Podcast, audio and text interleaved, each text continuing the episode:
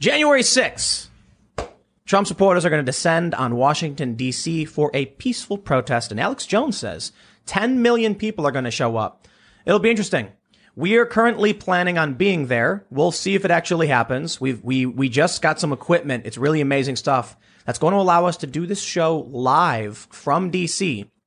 And uh, we got some we got some tech workarounds. So as many of you know, I've been you know I used to work in the field exclusively and, and figuring out ways to get internet and do live coverage of big events is kind of my specialty. Now we've kind of been doing in studio stuff, but we got a plan. And it'll be really cool. We're, we're hoping to get various people from the rally to come up and speak, people probably you know and love, but we'll see how it plays out. I say we're planning on being there because there's a lot of technical hurdles. It's difficult. If 10 million people really show up, it's going to be almost impossible to do any kind of show anywhere near DC because just people cluttering up the internet. Then it gets, you know, jammed and shuts down. But it should be really interesting. A lot of people are saying some crazy things. They're kind of freaking me out. And a lot of people are saying some things like, you know, big Occupy DC rally. So we'll see how it plays out. But whether or not Donald Trump pulls off some triple lightning strike, quadruple lottery ticket victory, you know, is going to depend on the objectors in the House. And like, look, there could be some kind of Rube Goldberg type scenario occurring here where all of these pieces fall into place perfectly and then Trump wins. We'll see. I really don't think it's going to happen. But the big news, several Republicans have filed a lawsuit against Mike Pence pertaining to the, what is it, the Elector, Electoral Count Act of 1887 to try and make him essentially count the votes for, so that Trump wins.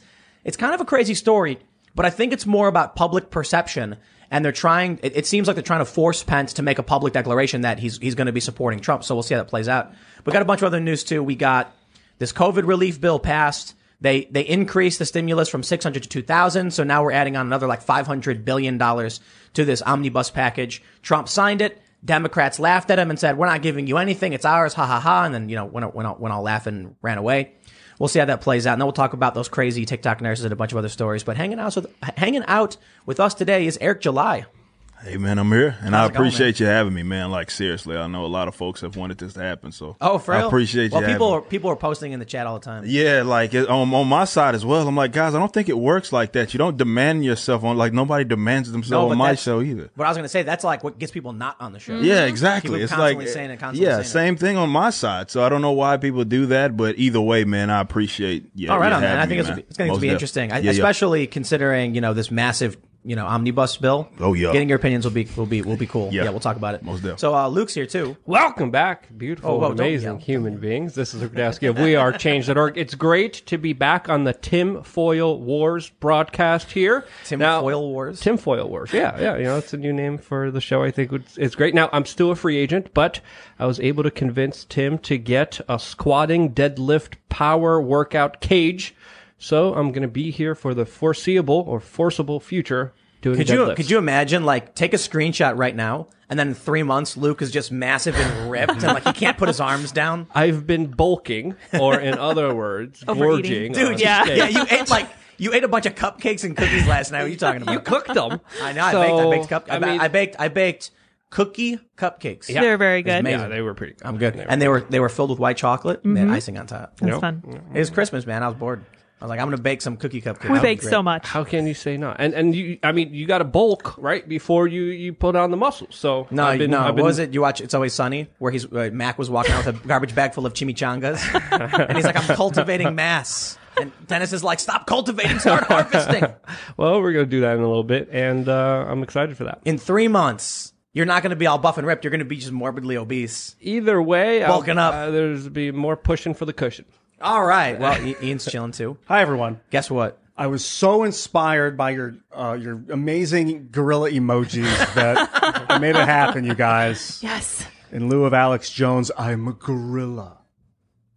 I'm not gonna. I'm not gonna. Don't do it. It was just it's too crude. Yes. But if you've read the book Ishmael and you saw the Alex Jones episodes, which you should you should watch if you haven't seen it yet, uh, they talk. He talks about a gorilla. Yeah. He's and so gorilla. so now you have a gorilla. I am a gorilla.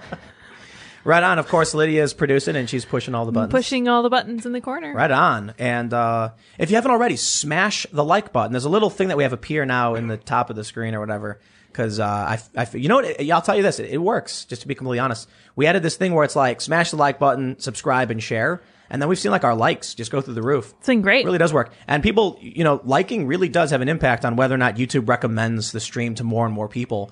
And uh, so it's greatly appreciated. Don't forget to subscribe, hit the notification bell. Let's talk about the news. This is the first story we got. It's kind of, this is an interesting and weird story from Politico. Gohmert suit may force Pence's hand in effort to overturn Trump's defeat. The vice president is set to oversee certification of Biden's electoral college win. Man, I've been reading a lot about the powers that Mike Pence has. And of course, you've got Trump supporters saying Mike Pence is basically the judge with the gavel and he decides. But then you've got the left saying he's basically just like the clerk handing out, you know, tickets. You hand him the envelopes and he goes to the mailroom and he just passes out the things to the office. But let's read and see what's going on. They say Rep. Louis Gohmert, Republican of Texas, and Donald Trump's def- uh, and President Donald Trump's defeated electors from Arizona may force Vice President Mike Pence to publicly pick a side in Trump's bid to overturn his election loss. Gohmert and a handful of would-be electors sued Pence in federal court on Monday in a long shot bid to throw out the rules that govern Congress's counting of electoral votes next week. It's an effort they hope will permit Pence, who is tasked with le- with leading the January 6th session of the House and Senate, to simply ignore President-elect Joe Biden's electors and count Trump's losing slates instead. The lawsuit asserts that the 1887 law, known as the Electoral Count Act, the vague statute that has long governed the electoral vote counting process with minimal drama, unconstitutionally binds Pence from exercising total authority to choose which votes to count, saying, quote, under the 12th Amendment, defendant Pence alone has the exclusive authority and sole discretion to open and permit the counting of the electoral votes of, for a given state. And where there are competing slates of electors, or where there's objection to any single slate of electors, to determine which electors' votes or whether none shall be counted, the suit contends.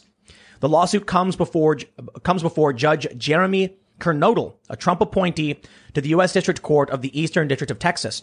It's unclear if he'll grant the request for an expedited judgment. Though the law itself is unlikely to gain legal traction, it does put Pence in the position of having to either contest the suit, putting on the opposite side of the Trump and the GOP defenders, or support it and lay bare the intention to subvert the will of the voters in the 2020 election. They say Pence is engaged with GOP lawmakers seeking to reverse the election results, but has avoided publicly taking a side in the matter. I think that's actually not true. I don't know if you guys saw Pence's speech where he said, we're not going to stop fighting until every legal vote is counted and every illegal vote, you know, is not counted. I think Mike Pence is leaning towards, at least in a public sense, you know, I'm going to support Trump. But I got to tell you, man, here's my bet. January 6th comes around. They, I, I don't know, you guys, you guys, you guys all probably know they did that, uh, uh, the, the electoral candidates for the Republicans cast their procedural votes. I bet Mike Pence is going to be like, Joe Biden wins, bang the hammer, and we're done. That is probably likely, to be completely honest. Look, th- they're they're flailing right now, and uh, it's like you're either with us or you're against us. I mean, we've been dealing with this over at over at Blaze, and it doesn't stop just at the Glenn Beck level. It goes all the way up to Mike Pence, where they won allegiance, and uh, you, it, the lines being drawn in the sand.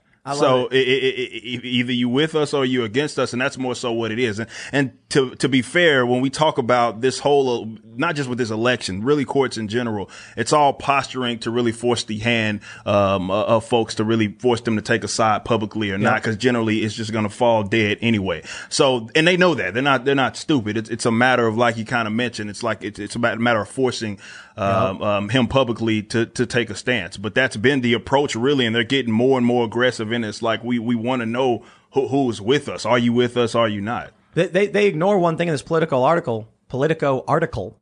Pence could just ignore it. Yeah. And it goes to court and they make a ruling and Pence, Pence just goes, eh. I don't, I, I think he's, he's traditional. He's, he's very much more establishment. Well, if you look at Pence and Trump, especially after election day, you see Pence always sticking more to the establishment. You can Yep. see him contradict Donald Trump in many instances, not just regarding this issue, but also the vaccine issue. Uh, specifically, Donald Trump even getting rid of a directive saying that the top White House staff was going to be vaccinated. He got rid of that. And Mike Pence was the only one who went out on national television and said, I'm going to get, you know, vaccinated. So that was a clear differential of opinions. And we've seen them on, on both sides of the issues a lot of different times. This is why I think they're doing the lawsuit because there was another story. Apparently, in a bunch of the emails Trump was sending out, it no longer says Trump Pence. It just says Trump. yeah. So, so leftists were like, Pence is out. And this was a couple weeks ago. So I think this is why you've got some Republicans saying Mike Pence, because we want, they want to know now. But Pence was at that meeting at the White House when I think it was, I can't remember, I think it was Pennsylvania's electors showed up and had a meeting with Trump. And apparently they're like hardcore in it for Trump. They're the- a bunch of different states have been like demanding the governors give special sessions for their state, you know, state Congress or whatever, General Assemblies, so that they can officially certify electors for Trump. Yeah. like look uh, this i think it's going to ramp up i mean we, we talk about the six but i think it's going to go really further than that the GOP right now is in it, it may be blowing up. Like it sounds silly Yeah, to dude. say that, but seriously, like it may be blowing up. And and whether you think that's on Trump or his supporters, that's neither here nor there. Right now, you're seeing lines in the sand be drawn. And a lot of folks don't want to go down with that ship, especially the establishment types, because they look at it as it's not necessarily the whole threat to the democracy government, especially at the federal level, has its way of going about things, right? And it's been done this way for a very long time, and they want it to remain as such. And of course, Trump is kind of the nuke uh, uh, in that, where he he kind of blows things up. And a lot of folks don't. Yeah, it's cool to support him. Everybody was on on, on the same page with him for the last four years, but then they see it going this route, definitely post post election or you know post let's say November, and a lot of folks don't want to go down with that ship. So you're going to see them kind of be shaky about definitely these big uber public uh, GOPers. They're not going to be like all in like that. They kind of got to teeter totter, if you will. Well, the battle lines are drawn, and people are making their decisions, and you could see it with major establishment figures like Rupert Murdoch, especially with his news publications, where he stands and where some of the Trumpers and never Trumpers stand. Yep. And uh, it's it's it's a big fragmentation of the whole GOP party that we're seeing right now. Yeah, check this out. Check this out. We got this. Uh, the New York Post cover cover says, "Stop, Mr. President. Stop the insanity. You lost the election. Here's how to save your legacy." Trump supporters don't care about that. Not at all. Trump, I, I, Trump supporters are willing to support news outlets that support them. And then as soon as you say, okay, now here's where we push back, they say, get out. We don't care. If you're not, if you don't got our back anymore, we're done with you. I think they underestimate how many people support the the man for the man. Like their allegiance isn't to the GOP, their allegiance is to him, and I think a lot of people underestimate that. So you know we're going to see what what happens, but the, the line's been drawn, and it's been interesting to see how I think. After the initial uh, election, like you know, I was we were covering this over at the Blaze. The election, everybody kind of had their their their way of going about things, and I know it's the further we got away from it, the more folks are like, okay, Maybe it's an L that we just have to hold. I don't know if it's a, rather about saving face or again, it's it, it's a certain way that things have been done. The establishment or whatever you want to call them, whether you think Trump is a part of it, I don't know. I, I I really don't care. Nonetheless, you know that there is is a fight being had right now, Yeah. and it's I think it's a lot bigger than what people are Yeah. talking about. And I think both sides are not doing themselves any favors. I mean, you got the establishment side, and you literally have the cybersecurity chief coming out and saying one day that we had the most secure election in American history. And then a couple days later, finding out the entire government was hacked. The Like- worst, the cyber Pearl Harbor, digital Pearl Harbor. the, the digital Pearl Harbor. uh, I mean, come on, how does that make sense? The two. I mean, th- there hasn't been a mainstream media journalist that connected this t- Yep. the two and, and went to him and asked him a legitimate question about this. But also, Donald Trump is not doing himself any favors by signing this nine hundred billion dollar spending bill and giving gender studies to Pakistan and speedboats to Sri Lanka. Meanwhile, everyone else here is having Whoa, a hard whoa, time whoa, even whoa. just What kind of speedboats? fast ones fast that go boom. I don't know, water. man. They need speedboats.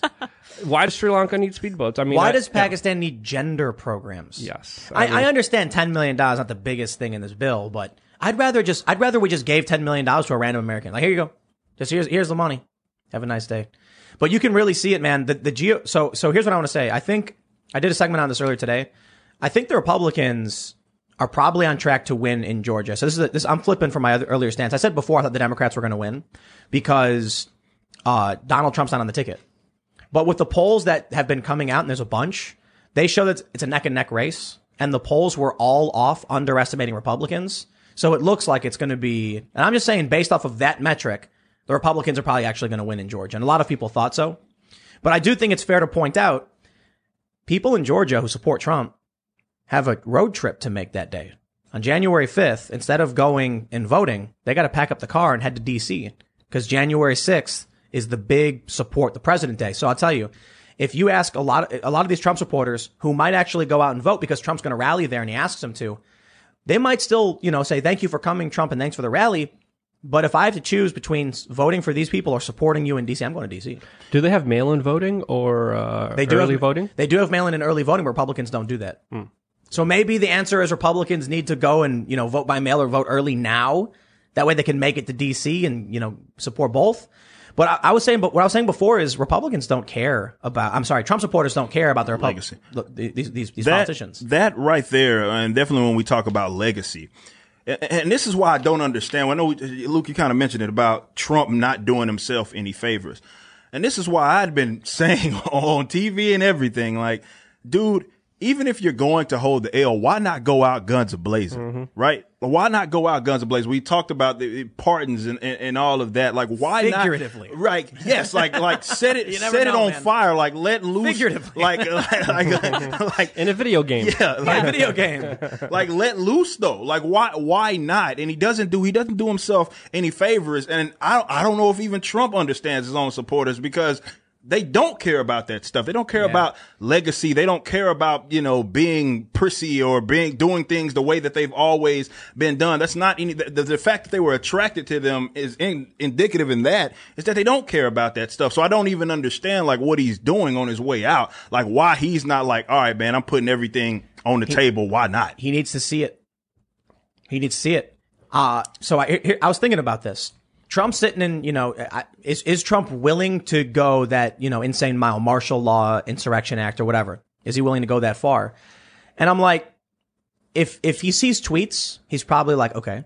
But if he sees Republicans turning on him, then he's probably like, how much support do I really have? Yeah. If on January 6th, 10 million people really do show up, Trump's going to be like, "R- release the hounds. Yeah, he's but- gonna, he's going to open the gate and just be like, we're doing it. But another factor is he's disenfranchising a lot of his base that was there because of the promises that he Yeah. made. He promised to cut spending. He promised to get us out of wars. He promised us all of these wonderful, amazing things. He has an opportunity to put pen to paper and to make them happen, and he's not doing it. He called this bill a disgrace. He said this bill, quote, is a disgrace, demanding it to be changed immediately. And then what happened?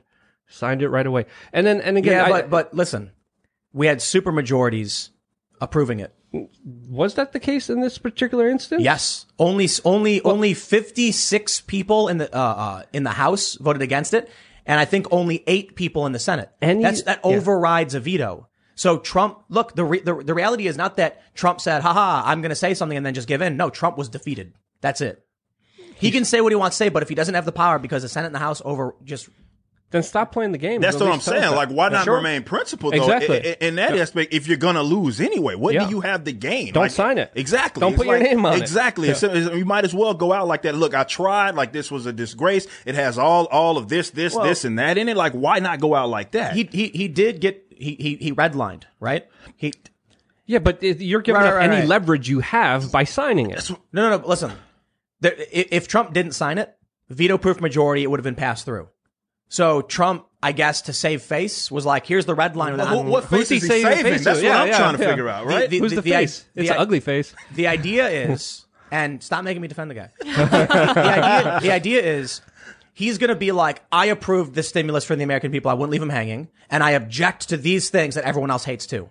If he didn't sign it, then. He, these look. I'm not saying he made the right move. I'm saying that's, I get it. That's the idea that right, people are saying. right. Right. No, That's why I, he did it. I get that hundred percent, but it's it's look you don't need to i don't think you need to rag on trump for this one as though it's a failure a failure on his part. He lost like wh- whether he should have signed it or did should have signed it or did But that's not what signed makes it, it worse. he lost Me. That's what makes it worse to me. It's Yeah. like it's like you, you took an L, but you didn't take an L like with principle. Like sh- it's yeah. one thing for me if you get punched. Like if you go into a fight, a fist fight, like a man. I don't care if it's against whoever, Conor McGregor, and you you're gonna hold an L regardless. Look, you went out there and you threw your hands. You think you gave it your best shot, but you know you're talking all this noise about what's in this bill, what's uh, uh it, and it's calling it a disgrace, and then to support it. Like I don't know whose face that he's saving it for because it's not like the leftists are gonna like him for for doing It's that not or like he's anything like get that. And, he, and he's telling, but, he, but he's telling us pretty nothings. Like we're going to redline this. We're going to give you the Who- two who cares? thousand dollars. No, no, no, listen, listen. I mean, he's telling us bull crap. Here's what I'm he trying- can just be honest with us, and the Democrats are slapping him down, saying, "No, you're not going to get what you here's, want." here's what i'm saying i'll tell you my, my thoughts on this signing it and redlining was the worst thing he could have done for one reason. He basically said, I'm mad about this and I have absolutely no power. And the only thing I can and I'm willing to do is beg the Democrats to at least do me a favor. And they That- didn't. that's the And position they he put slapped him himself back up. in. It, it, it, it's the same move like Alexandria Ocasio Cortez that came out and said, It's a 5,000 page bill. I couldn't read it. Yes, Sign. I'm going to vote for it. You know, what are you oh, doing? In Trump's defense, he's the guy that said it should be two thousand dollars to people, not six hundred. And that's why Yeah, they crash upped the economy and then quicker. Came out, Yeah. and to- let's Great. crash it quicker. And Well, then hold on, hold on. AOC said, "Yeah, I agree with Trump." And then, then now I see they put an amendment to make it two grand now. So that was because So they of did Trump. pass it. Yeah, yeah, yeah. So so the House did pass the two thousand dollar checks bill. Dozens of Republicans have got behind Donald Trump. There, so a, lot of people think Mitch McConnell is going to say no, and it's not going to happen. But they're basically telling Trump now they approved this because this is what's really really amazing about this bill. Not only did Trump come out and complain about it, but he actually attacked the establishment from the left. He came from their left flank. Print more money. Give more money to the American people. Like you- on the ver- on the verge, like like Rand Paul said, why not just do twenty thousand dollars? Why not just do you know monthly UBI and just guaranteed income? Trump mm-hmm. came from the left, and the funny thing is, a lot of these things that were in the omnibus were things he was requesting and negotiating for. So Trump has been, you know, it's really funny. Michael Tracey has this really great tweet. He's a journalist. I don't know if you guys, you guys probably know who he is. And he said, constant investigations, you know, a bunk impeachment, all of this stuff. And they're still half the country convinced we narrowly avoided a, fasc- a fascistic dictator like Trump was ever that. And I keep telling people, Trump tried really, really hard to get things done and couldn't. He hired bad people. A lot of the, a lot of people he hired turned on him. Like the easiest one is Bolton, obviously. And he was obstructed every step of the way. The Republicans certainly hated him the whole time and just used him to get their judges and their tax breaks. And then when Trump wanted to do things, where are they? They're not there for him. Like he's been complaining about 230. Trump supporters have been complaining about 230. Nothing's gotten done. Not one of these people. And now, I mean, Ted Cruz and Josh Hawley have complained about it a bit. So, okay, I guess. But in the end, the Republican establishment is just like a do nothing party that just waits and go like here's how I imagine Republicans they're like sitting there watching Democrats just mess everything up and they go no wait don't. I'm fighting for you you know vote for me. And they just sit there. And then Democrats go about mucking things up and they just don't do anything about it. So now here we are. The the we, we are this, this I'll tell you what's really amazing about all this. You know this kind of spending bill happens all the time? Yep. Here's my here's this this really great tweet that's been going around from Rand Paul. This is from December 23rd, 2018. He said, uh, actually, let me read the tweet before it for context. He says, of course, instead of fixing waste like this and reforming government, the geniuses in Congress decided to have a fight over how much more money they were going to spend, aka borrow from China. Speaking of which, buried in the foreign aid reports last year, so that would be 2017, I discovered something. We give foreign aid to China. So government is so dumb, it is literally borrowing money from China to give it back to China while paying interest on it. Rand Paul. Bravo. Yep. He So- also, so- by the way, he also just released a full list of all the incredibly dumb things that the government is spending money on. Um, I mean, if I could just read some of Well, them so let me, off, let me, I'll, just wrap, I'll just wrap here. my, my point up real quick. I kind of lost my train of thought though. But, uh, Rand Paul. wh- What, what I was going to say is people don't pay attention to this stuff. And this year, the Democrats tried everything in their power to get as many people politically active as possible. And then all of a sudden, when this omnibus spending package drops, norm, normal people who, like, who regularly ignore this are now looking at it and going, wait, what? And then I, so what, Trump supporters are saying, and keep in mind, they'll defend, like the hardcore Trump supporters will defend him no matter what he, do, no matter what he does. They're saying Trump redlining this highlights it and then forces Congress to say, we approve of the things the American people don't. So sure, maybe now people might be aware of it. I think that's actually what's happening. And it'll be really interesting to see it when, when, when America has been brought to its knees with an economic crisis. They're now saying China's on track to, to overcome, uh, overtake America's economy in only, you know, seven years or so, accelerating because we've been shut down and completely obliterated by this. At a time when we're at our worst and people are desperate, 12 million people facing eviction, benefits are, are, are going up in flames and they're blaming Trump. I'm asking, why did we just give $10 million to Pakistani gender studies? A lot of people are asking that. Even people on the left are like, I don't know, man, maybe we should give that money to people in Flint who need water. We're not spending money on ourselves when we're broke. Yeah. That's crazy. It's not just that, Tim. It's the government is literally spending money to study if human beings will eat bugs. That's one of their initiatives. Another Eh, one. But hold on. Another one is to quote invent smart toilets. Let me keep going. Let me just let me Wait, wait, get wait, wait, wait, wait, wait, wait. No, no, no. I, I, I gotta slow you down. You mean to tell me I could apply for a grant and they'll give me money to just make a toilet with like computers in it? Smart toilets. Yes. Really? But what does a smart toilet do? I don't. I haven't researched. When I worked for the- Vice, they had a, the wanna Vice, know. the Vice building. They had one of those fancy Japanese toilets Yes. where it's like I got a blow dryer in it and stuff. Is that what we're talking about? Less about? potty talk. I don't Let know. me continue with this. All right, with fine. this list released Because that by sounds Rand pretty Paul. good. I mean, if I had to allocate tax dollars somewhere, I'd be like, give me a good toilet. There you know was what I mean? 8.6 billion dollars spent on anti-drug efforts in Afghanistan, of all places. Isn't that where like ninety-two percent of op- uh, of poppy comes from? yes, I, I had you know a military vets that came over, and all of them were like, "Yeah, we were just there guarding the opium fields Yeah. for mass production for the world to have heroin." Uh, there's money going into Kenyan art classes. There's money going into Afghani and Pakistani How book, much money? book How much clubs. money? I don't. I, I got to look it up to tell you uh, exactly. Uh, that there's tens of millions of dollars going to towards stopping truancy in schools in the Philippines. There's also speedboats in Sri Lanka and uh, study on lizards and how they walk on treadmills for saw 1.5 that. million dollars. Yeah. so as you are literally told you can't work, as you are literally kicked out of your apartment, as you're told to pay up in the taxes in the highest amounts as they're going to keep going up higher. Remember, at least lizards are going to be going on treadmills because of your tax dollars. Now the eating bugs thing. How much was that? How much money went into eating bugs? I'm going to have to look up Because that, I'm, look, specifically a because lot he of itemized it. A lot of people point out things, and I'm like, "There's an argument there." I- no, there is. Like, I don't know if the government should be spending money on it, but Pakistani gender studies is in defense. There's no defense for that. Come on. Yeah. But like researching what humans are willing to eat could could change be everything. Yeah, it could be useful. You know, I'm when you crash the right. Economy by saying. spending way too Yes. much money and indebting everyone, and, That's a good and, point. and there's hyperinflation, yeah, people are going to need to figure out how to eat bugs then. Exactly. That's that's what I'm saying. That's what I'm saying. You know, like the farms are all shut down. The- At the beginning of the year, we saw that they were just like dumping dairy into like empty fields and just wasting it all, and like bugs are everywhere. We should have And a they- program that gets rid of sparrows, so then we have more bugs that we could eat. I heard that worked really well during that the, why they the did it? Great Leap Forward in China. But is that why they did it? They were trying to save bugs to eat. Just eat the no, sparrows. no, no. They're- The sparrows were eating the the, the vegetables. Do you guys, do you guys know what rabbit starvation is? Mm-hmm.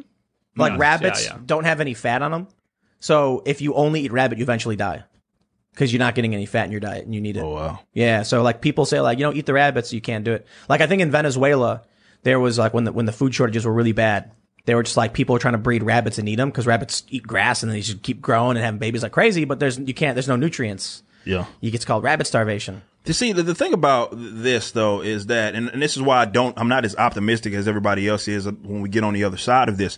It's mainly because folks aren't connecting the dots here, and in terms of, terms of what got us to this point, right? So between the lockdowns, obviously this is an issue. Not even this was before the lockdowns. We talk about spending all of this money and um and, and being taxed to death and them them selling assets uh, of unborn people, uh basically robbing future generations with the money because they're spending money that they don't have. I was telling people uh, all along with this with any stimulus for the, for the most part, this whole moronic idea is that I'm you're getting your money back. No, you're not. That money's not there. They don't have money uh to give you. It got to come from somewhere. And this is again, they're- the, the Fed allows them to spend monetize their debt essentially, Yeah. and you are you're basically robbing future um, generations. But but but you know, a lot of people say like that. An easy way to put it is, a lot of these lefties talk about how they want to increase the minimum wage, right?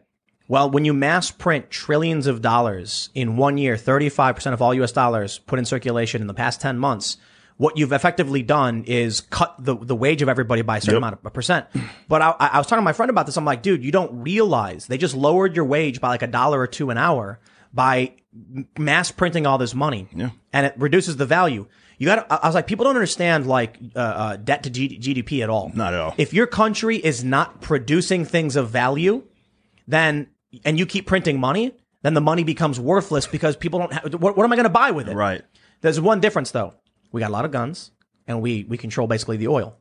So as long as we have that petrodollar, then, then there you go. Get us started on that. But no, like, it's like pulling teeth, man, with people and trying to get them to understand that the issue right here, and, and, and I know obviously libertarians are going to get amped up about all of that, is because the problem is that the money is being taken and then, you know, we could talk all day long about it being spent and how it's spent.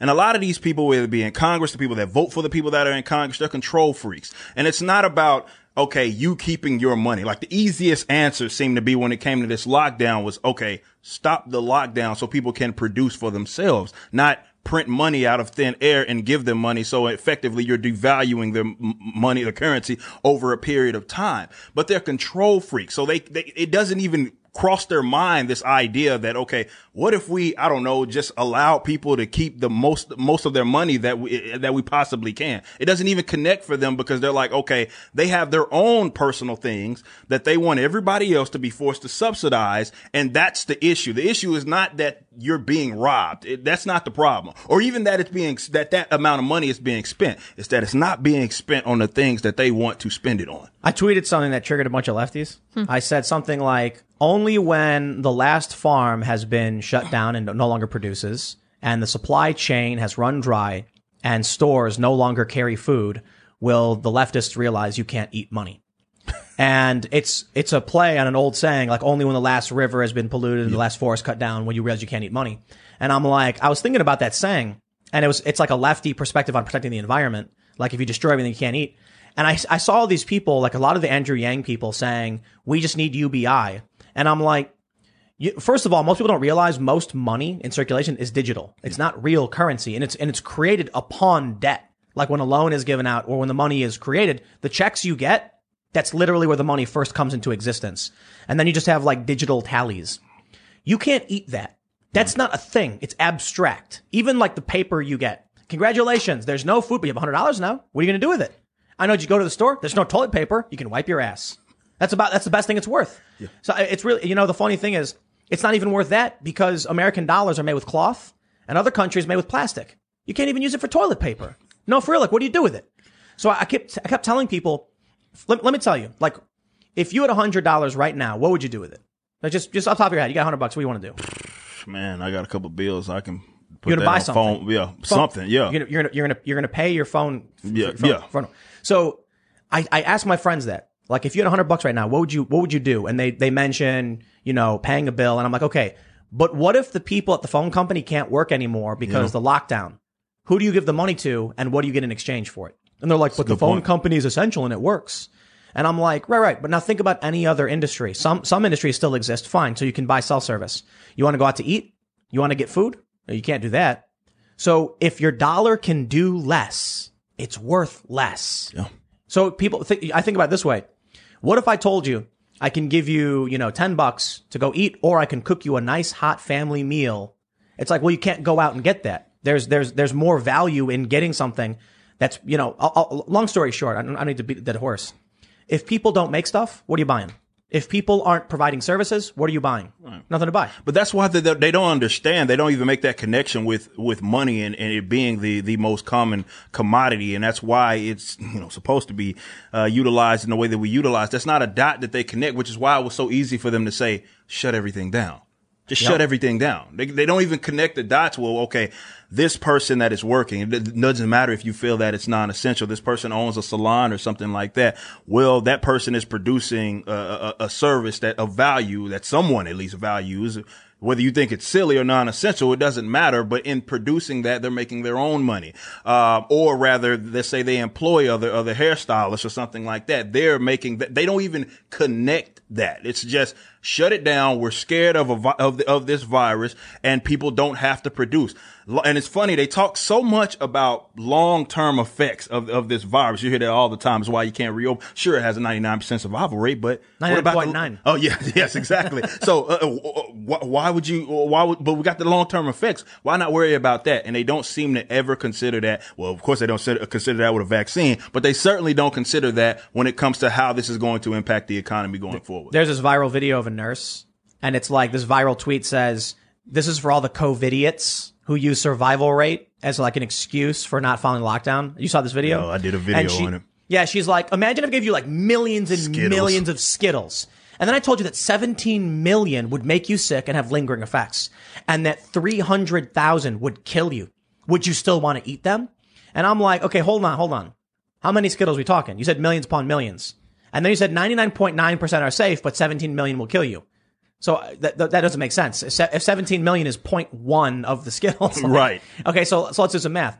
More importantly, though, you mean to tell me that you view, a, uh, you know, somebody working, a man or woman, to feed their kids as eating candy? Wow. That that was the craziest thing to me. And I was like, uh, let, let me ask you a question. If you were in the middle of the desert and you were have gone without water for a day or two, and you saw a pool of green murky water, and that's it, it will make you sick. You'll probably die. Would you drink it? Absolutely. You would. Yeah, Absolutely. right. Wouldn't even hesitate. Wouldn't, wouldn't. wouldn't even hesitate. Who, who would? But uh, I mean, that's why the Skittle analogy was so terrible because we look at people don't understand. When we mentioned the survival rate. We're talking about risk here, right? That's what we're talking about more than anything. So even with the Skittle, I don't think that has a hundred percent. Somebody's probably died from I don't know diabetes from eating Skittle or choked Yeah, on true. choked on a Skittle or something like that. So I don't still think eat 'em. Yeah, exactly. So we, people still eat them. So I don't even Wait, think wait, wait, that that- analogy is good. That's actually a good point. It, you, you like. I don't think uh, you have a one in a thousand chance of dying from eating Skittles, but there is uh, likely you could die from eating Skittles. Most choke definitely. easy. Absolutely. Yeah. And, and then people don't consider, she didn't, obviously, I tell you didn't this. consider that. I bet there's somebody took a handful of Skittles and was chewing it and had a big clump of Skittles and then choked on it. Uh, I bet, I bet, bet your bottom dollar that that's happened to someone, someone somewhere. But that's what it's about. It's about risk. It's about assessing the risk. Really, there's nothing in life that we do where that has a hundred percent survival rate, you know, where you can trip down the stairs, break your leg, get infected, have to get, like, there's so many different things. You can drive your car to work. You can die in a crash. All of those things are risk. here's, here's what I was saying about it. Uh, when she mentions, you know, the Skittles and the risk and the 0.1%, the people who want to work their jobs aren't doing it because they're bored. Right. This is what, I, this is the crazy thing about the left's argument supporting this. They think the people who need to work jobs are doing it for fun. It's a weird view of work. Like people work, f- yes, for fulfillment, but typically because they have responsibilities mm-hmm. and they're, and they're producing for their, for themselves, their friends and their families to survive. So here's what I was thinking. Take that logic of risk and what risk you're willing to accept and apply it to any other job. Imagine if there was a firefighter and then he saw a fire and then this, le- and another firefighter was like, whoa, whoa, whoa, don't go in that burning building. You might get burned. Whoa. It's like, well, yeah, I realize that. In fact, the, the likelihood that a firefighter in going into a burning building will and gets burned in some capacity is probably. I'm not saying like serious injury. I'm just saying like you'll you'll, you'll you might get sick. You know, there's risk, serious risk, and we often talk about fi- you know firefighters. I think is the best example. I could do cops, but I think firefighters everybody generally likes. You mm-hmm. know, they know going into a burning building is a substantial substantial risk. Like I don't know if you guys ever seen that movie Backdraft. I haven't seen it since I was a little kid, but Backdraft is, I'm probably getting the fire science wrong. Somebody in the comments will correct me, but when, when the, when there's a fire and it becomes oxygen starved, and then you open the door giving air to the room, then there's a big burst and it, and it hits you. And so there's things like that. I remember I was told a story by my dad, who was a firefighter for like 20 something years. You go on the roof and you'll hear creaking. And then all the firefighters like look around at each other, like, what do we do? And they train you. If you hear creaking, if you get scared, you get out. You don't wait for anybody else because people will look to each other and then not move. But then the roof caves in. So like these, these risks are, are legit. Yeah. And imagine if, imagine if they all set, were sitting around and the, the alarm went off and they were like, I don't know, man. If I told you there were 100 buildings and one of them would be on fire, would you go in a building? It's like, I probably would. You know also, I mean? she's got some dumb analogy to Skittles, and like she's talking about people's livelihoods. Right. So you got to take the risk of going to work. It's not eating candy. They're not going to work for candy. Let- let- Right. I, I want to. I got to be mean. I got to be mean. Do it. I don't want to be mean, but I got to bring up Kyle Kulinski, and I think Kyle Kulinski is a good dude. He, he he's he's a, he's a good dude. He's he's uh you know he he's, he doesn't. I think he acts in good faith, and I respect him a lot. But he had this tweet that I got to bring up, and I'm not doing it. I'm not trying to be mean, but I don't know if you guys saw this where he was in an airplane. Yes. And he saw all these farms. And he took a picture, and he was had something like so beautiful. I wonder why it looks like this. And he got roasted like crazy because people were like, "Bro, like, have you ever seen a farm before?" And I felt bad because look, man, there's a lot of people who deserve. They're, they're nasty people. They're mean on Twitter. I don't care if you're left or right. There's a lot of really nasty people. Now he's a good dude. And so him getting roasted hard, I was like, come on, man. Like he, he, he's, he tries to be good to people, you know, if, if you got something wrong, but it is a good point. He's, he's a progressive. He's got a very prominent, popular YouTube channel and he didn't know what a farm looked like. And that says a lot. It does. Yeah. Because he's a thought leader. And so again, I'm not trying to be mean or disrespectful or anything, but just think about that. Cause I've had, I've had so many conversations with people on the left. Like, I, like my friends who live in cities, there's no, they're- don't have the ability, or I, sh- I should say the, um, the experience and the knowledge or the wisdom to connect farms, supply chain, food in your restaurants. It's like they've never put in an order for food. They don't know where it comes from. You know what I mean? So like when uh, I'll give you an example, man. We've been trying. People keep telling us sell beanies, right? They're like, when you guys going to sell beanies? Well, we can't get them made. First of all, COVID made it really, really hard. But getting the specific product put together, like designed properly, not those nasty acrylic garbage beanies you get at the gas station, or like a real, a real good one, like the ones I'm wearing. You got to find the place that makes them. The place that makes them has to get the right material. And so we call up these companies and they say, we got to order from this place in this part of the country, or even ordering skateboards. Like I, I was doing that when I was a teenager, trying to figure out where the wood's being sourced from and then seeing where that, you know, supply chain comes. Many of these people on the left, they were telling me when I said, I kept telling people printing money will not get you food. And they were like, dude, you can just go to the store and buy it. Where do you think the food in the store comes from? It comes on a truck. So here's what people don't get. People who live in cities who don't understand this. They've not run a business. They've not built or produced. Maybe they work service jobs or they work digital, digital jobs, coding or media or whatever. They don't understand that, that, that supply chain. And so to them, it's just poof, the food appears. It's hmm. just in the store. And what they really don't get, and this is the crazy one, is that when, when the COVID pandemic hit, there were a couple weeks or about a month where it seemed like everything was normal. You go to the store and there was food and there was milk and there were bagels and there was cream cheese. But then one day it was gone. But it was a delayed reaction. Why? The trucks were already being sent out. The shipments came in, docked at the ports, loaded up on trucks, the shipping containers. The trucks then start driving around the country and it takes a, a certain amount of, there's a delay. So when they announce that they're doing a lockdown, you're not going to just go to the store and everything's gone because not only do they have a current stock, they have the, the backroom st- stock. Then they have like three more shipments, you know, next week, the week after already lined up. A month later, everything's gone. Yeah. And you go into the store and the toilet paper was gone. Everyone's like, oh, what's happening? Oh, where's all the toilet paper? It's like, yeah, well, I hope you bought some. That's why it's so easy for them to demonize work, though. You know, um, eh, because they don't value it and they don't understand what people do and why, how they do it, and why they produce the, in the way uh, that they that they are. I mean, that's the beauty of, of absolute, you know, absolutely when it comes to capitalism. That's the beauty for me and why I love it so much. And and unfortunately, it spoiled a lot of these guys because yeah, you can have virtually no s- skill um, not know how this stuff is produced, but you can get something, um, whether it be a water bottle or something that you have no idea how to purify water or something, but you bought it. It's yours. Uh, now you can drink it. You can, uh, hydrate yourself having not ever understood how you got it. And a lot of folks skip that step because they don't understand. They don't even care to really understand. That's why it's so easy for them to say, why can't we just shut it all down? And then the government can just print money to everybody and they just give it to us while we sit down and do nothing. It's so easy for them to say that because they don't understand why it is that we work. They don't understand production. They don't understand why it is that we produce. And it's so frustrating for me I, to see people. And I I was a former collegiate athlete and, and seeing uh, uh, my, my natural transition was in the gym industry right out of college. And to see that that be that was the first thing to go when it came to the lockdowns, gyms. Yeah, That's it was it to was me. so frustrating to me. Not only because I understand, like a lot of guys that own gyms, small and even franchise, aren't really usually rich anyway, uh, uh, like that. And you get people put their life savings into trying to open up this gym. They open up this gym and then you say basically, well, it's not safe for them to, to do what it is that they do. Well, it's not essential. Now, not only was that crazy because of that, but you know, we definitely, when we learn more about the virus and we know who was being impacted the most. You've seen, you think the gym was the place that people wanted to go to try to get their behinds in, in, in some sort of shape. So they, if they do contract this virus, they have a better chance of, of surviving it. But the gyms were the first thing to go. But it's just so easy and how willy nilly people just say, shut the gym down, shut the salon down. It's no big deal. We don't need it. We just leave these other folks open and they don't understand like why it is that they're producing in the way Isn't there like an interesting correlation between the idea that these people don't know where food comes from and also like the body positivity movement and Mm. like privilege and all this stuff? They don't understand the value of not just like labor that produces for the economy, but just good old fashioned rolling up your sleeves and working and the benefits that come with it. Like there, there are people who do, you know, uh, you can you could, farming is good training. Absolutely. like actually just like tilling a field and doing work and then you'll realize man you got crazy upper body strength from it. A good a good hard day's work makes you healthy makes you better. We need it. They don't get that. So now you've got you know people who just eat irresponsibly and assume the food's just there and who cares and they don't got to do anything to take care of themselves.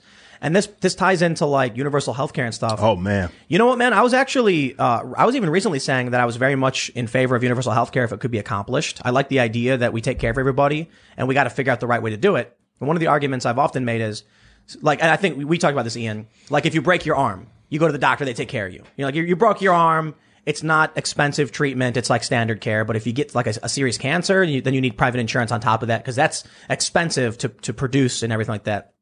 But I'll tell you, I changed my mind on this when I saw that they were giving uh, uh, for the for, for COVID vaccine racial racial guidelines, and then I was like, "Whoa, no way, dude! I'm out! I'm out! I'm totally I'm totally off that wagon." The thing about me with the healthcare thing and why I just can't take anybody serious for advocating for it, it's because they certainly don't advocate for, let's say, a mandate on top of the healthcare that you be required to like work out or anything. exactly. Well, that's that was a point I wanted to make. Right, like they don't they don't make that a requirement. They don't even advocate that. This is why Well, you have fascism. people. Yeah, of course. Like how, uh, like of Even, course. even though I think the, the Soviets made people do calisthenics or Yeah, right? like because obviously you'd be less of a burden on the healthcare system if the, the, the healthier you are. But they don't certainly pitch that as an idea. See, that's that's the thing about authoritarianism. If you were going to say we're going to do universal health care, but the only way to make it work is that everybody has to do a physical or something or, or exercise, that would make sense. And then you're forcing people to do something. Yeah.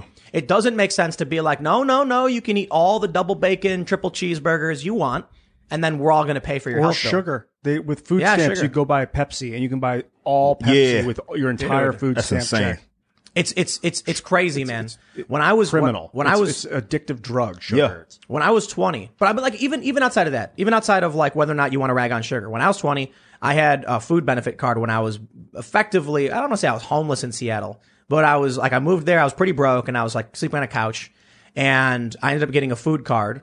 I met, I got a job really quickly within like a month, but while I didn't, they gave me like 80 bucks. And I went into a store and they said you can buy anything that isn't prepared. And I was like, I can buy this this Butterfinger. And like, yeah. I was like, that's insane.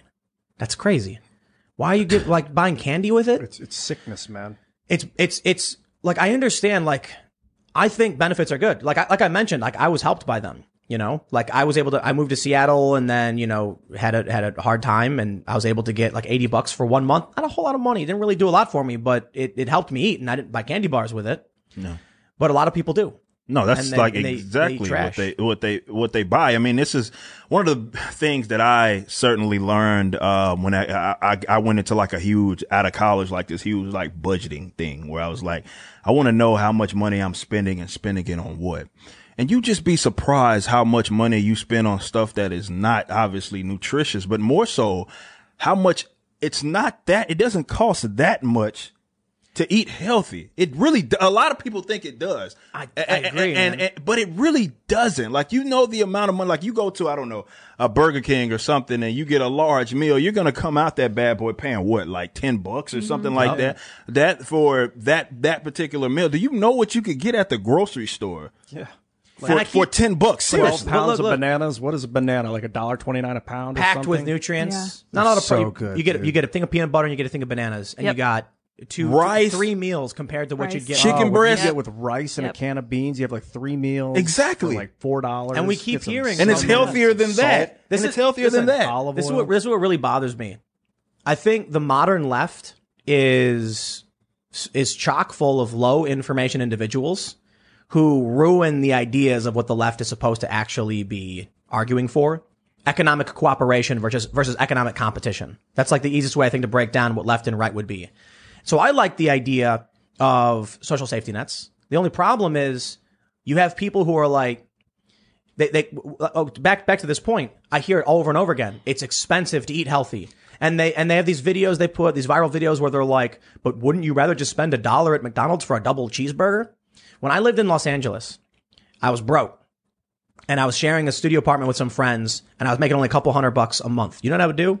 For eighty cents, I could get four tomatoes and a thing of little a little thing of mayo, and then for another like fifty cents, I could get a pack of tortillas There you go. and that was that was just like my my snack for for for lunch or whatever. But eating tomatoes for like a dollar, I could have like ten times the food Absolutely. of a double cheeseburger. And I'll tell you this: they argue, but the cheeseburger's protein and all stuff. Oh yeah, and then I'd buy a thing of peanut butter later. And then I would, you know, like I was broke. I was broke, broke. But could you? I, I, I couldn't spend three dollars on a on a burger. Three on, on, That's on a one burger and meal. fries. That's One one meal, meal. yeah. That's And one it's, meal. but it's not Yeah. good for you. Right. It's like ninety eight percent of your daily sodium. Like you after that, you just get sick and bloated. And then you get, oh man, you get mud butt from eating that trash fast fast fast food. Yeah, no, no, no, no good. So I would just, I would just have some tomatoes, some tortillas. I would get some beans and peanut butter, and it would cost me dirt. Man, when you when when I was when I was flat broke, I figured out a way to get the food that I needed, and I was not eating well, not at all. And I've been through a lot of periods in my life where I was not eating well, and that's part of the reason why I'm fairly lefty. But I'm also fairly responsible. So when I got a food cart in Seattle, what I, I would buy fruit juice with it. I would buy like protein and peanut butter. And I was, I was, what people were telling me, like, I, I people would, you could just buy chocolate, chocolate bars, Yeah. double cheese, like you could buy, you could buy freezer cheeseburgers. I'm like, what? Yeah, but that's How why do we fix that, man? Right, and I don't think it can be. I mean, because the great, you know, Thomas Sowell, when he talks about welfare statism, and the, way that he breaks it down to me is genius, and the way it's broken down to me, and the way I break it down to everybody else, is that I understand the good intention, right? You you you have someone that is down and out, and you want them to be supported in some kind of way. The problem is, is that how it's structured, and generally how it's structured everywhere else, is that you're incentivizing them to fail. Because what you do is you say, is so as long as you meet this line, we'll give you whatever it is that you need. Housing, food. The minute you get above that line, we're stripping it all away from you. And that's what they're doing. They're incentivizing. That's why a lot of folks that are there stay there. You want, you want, you want to know what I, what I really love about this? I'm successful. I'm a high school dropout. When I talk to people about how to succeed and work hard, I say, if you work hard and you're smart and you sacrifice, you will succeed. They say, Tim, you're the exception, not the rule. But hold on, hold on, hold on. Then when I say, you know, there was a period in my life where I got, uh, I got welfare. I got food stamps to help me survive. They say, see, it helped you and then you succeeded. But why aren't I the exception? Yeah. Exactly. You see how you see how they play it. Yeah. So I actually use that argument. I say like I think for me it's a good example of how it works. I I moved to Seattle. I had you know some some some you know bad stuff came up. I I ran out of money, and so I got some food help. I immediately got a job at a local cafe, and then I immediately got off of it. I had it for about a month. And a bunch of other people, man, a lot of people that I that I you know knew in Seattle were they purposefully didn't want to work. Yeah. They would go food bank to food bank. They would just make up lies and excuses to get their benefits and stuff like that. And so I don't know what, uh, you know, I'm not going to, I can only speak from my own personal experiences, but I'll point out when I try and tell people, I'm not the exception when it comes to hard work and success. Not in the least bit. Okay. You want to work for three years with no days off, 16 hour days. Trust me, you'll figure something out. Yeah. As long as you're dedicated to doing something and making it work. I understand not everybody's going to succeed. Okay. There, but but it's certainly not an exception to say work, working hard leads to some kind Not at all. I mean, that's the common theme that you see with a lot of people. I mean, I grew up in a single parent household. Mother didn't have uh, uh, too much of anything. I remember wearing the same Iverson shoes for a couple couple of years, even though I was growing.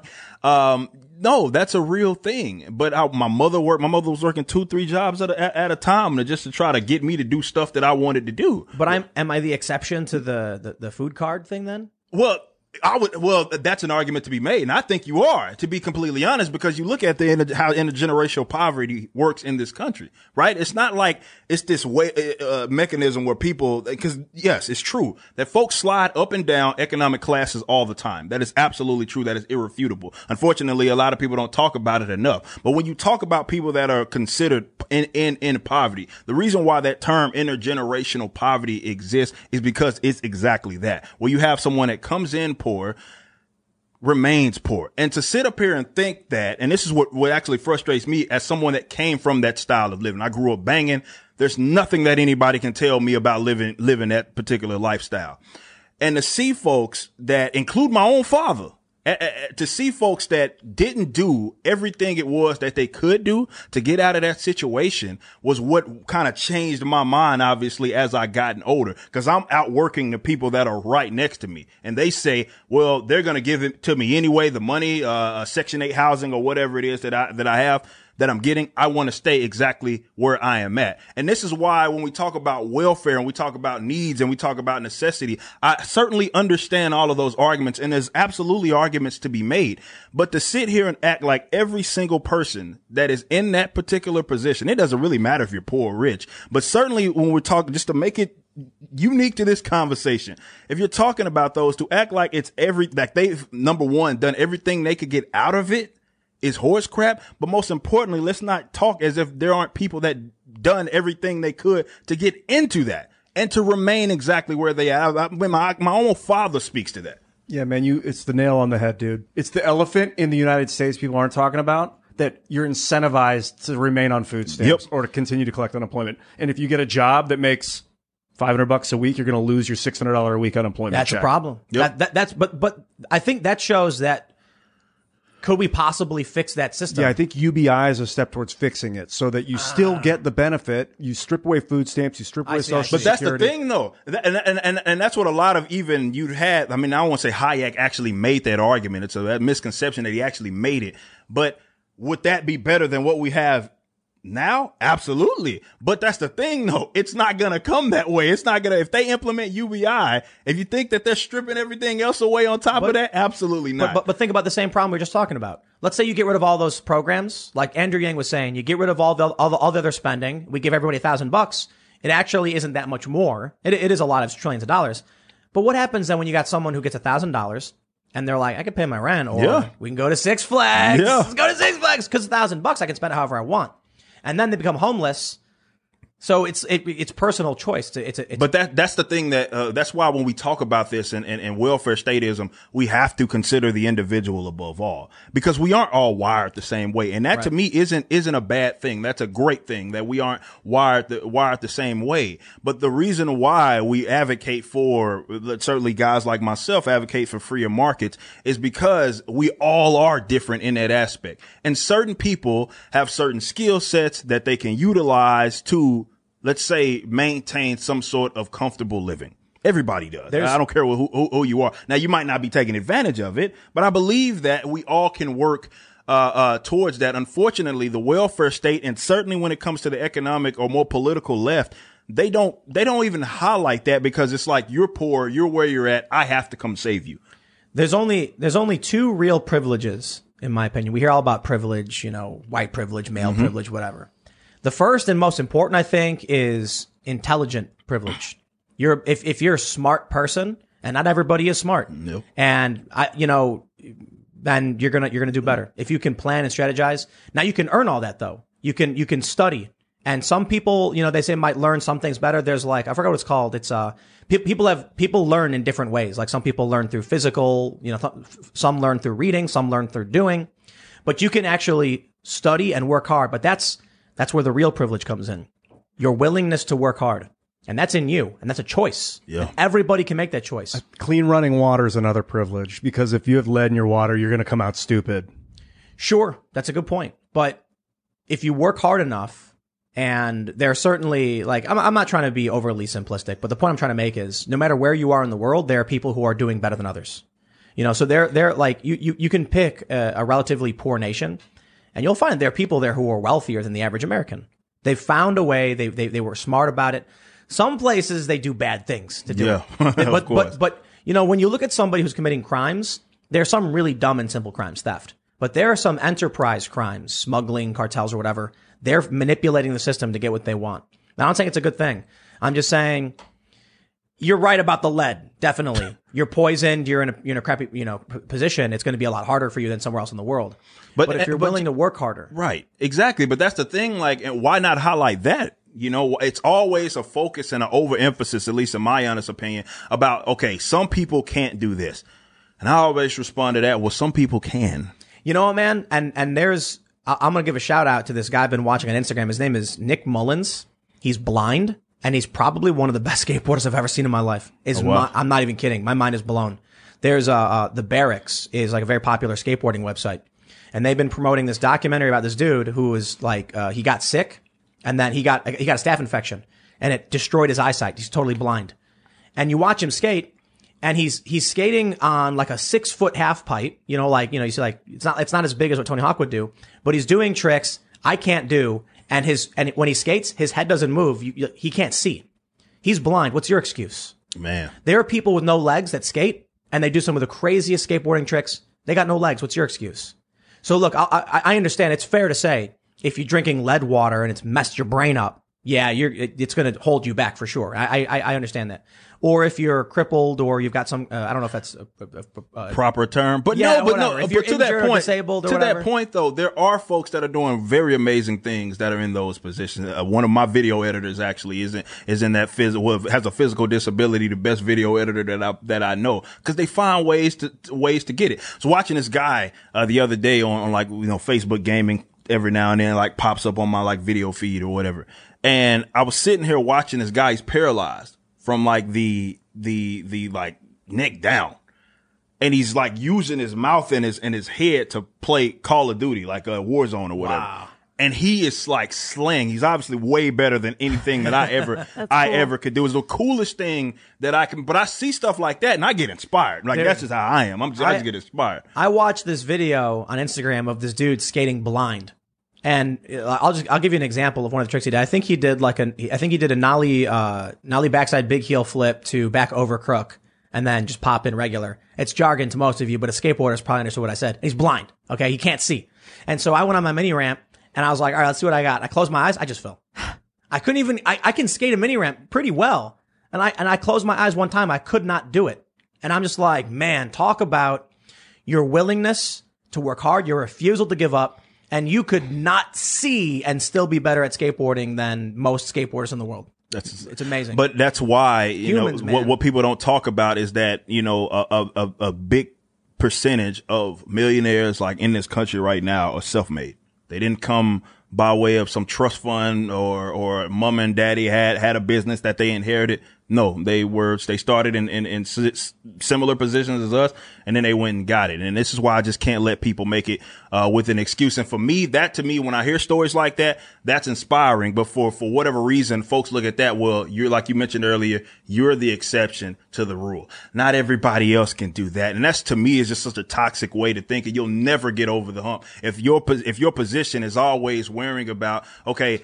I can't do it. I'll never be able to be in this position. Other people have. Other people were in worse positions and are now in better positions. If you're always thinking like that, then of course you're going to remain exactly like where you're at. And unfortunately, when it comes to the government and how powerful they are, they incentivize you to stay exactly right there. And then we talk about progressive taxation and the more that you make, the more they take, uh, there anyway. And it's, it's a, it's a, it's a, it's a way that's a dependency thing.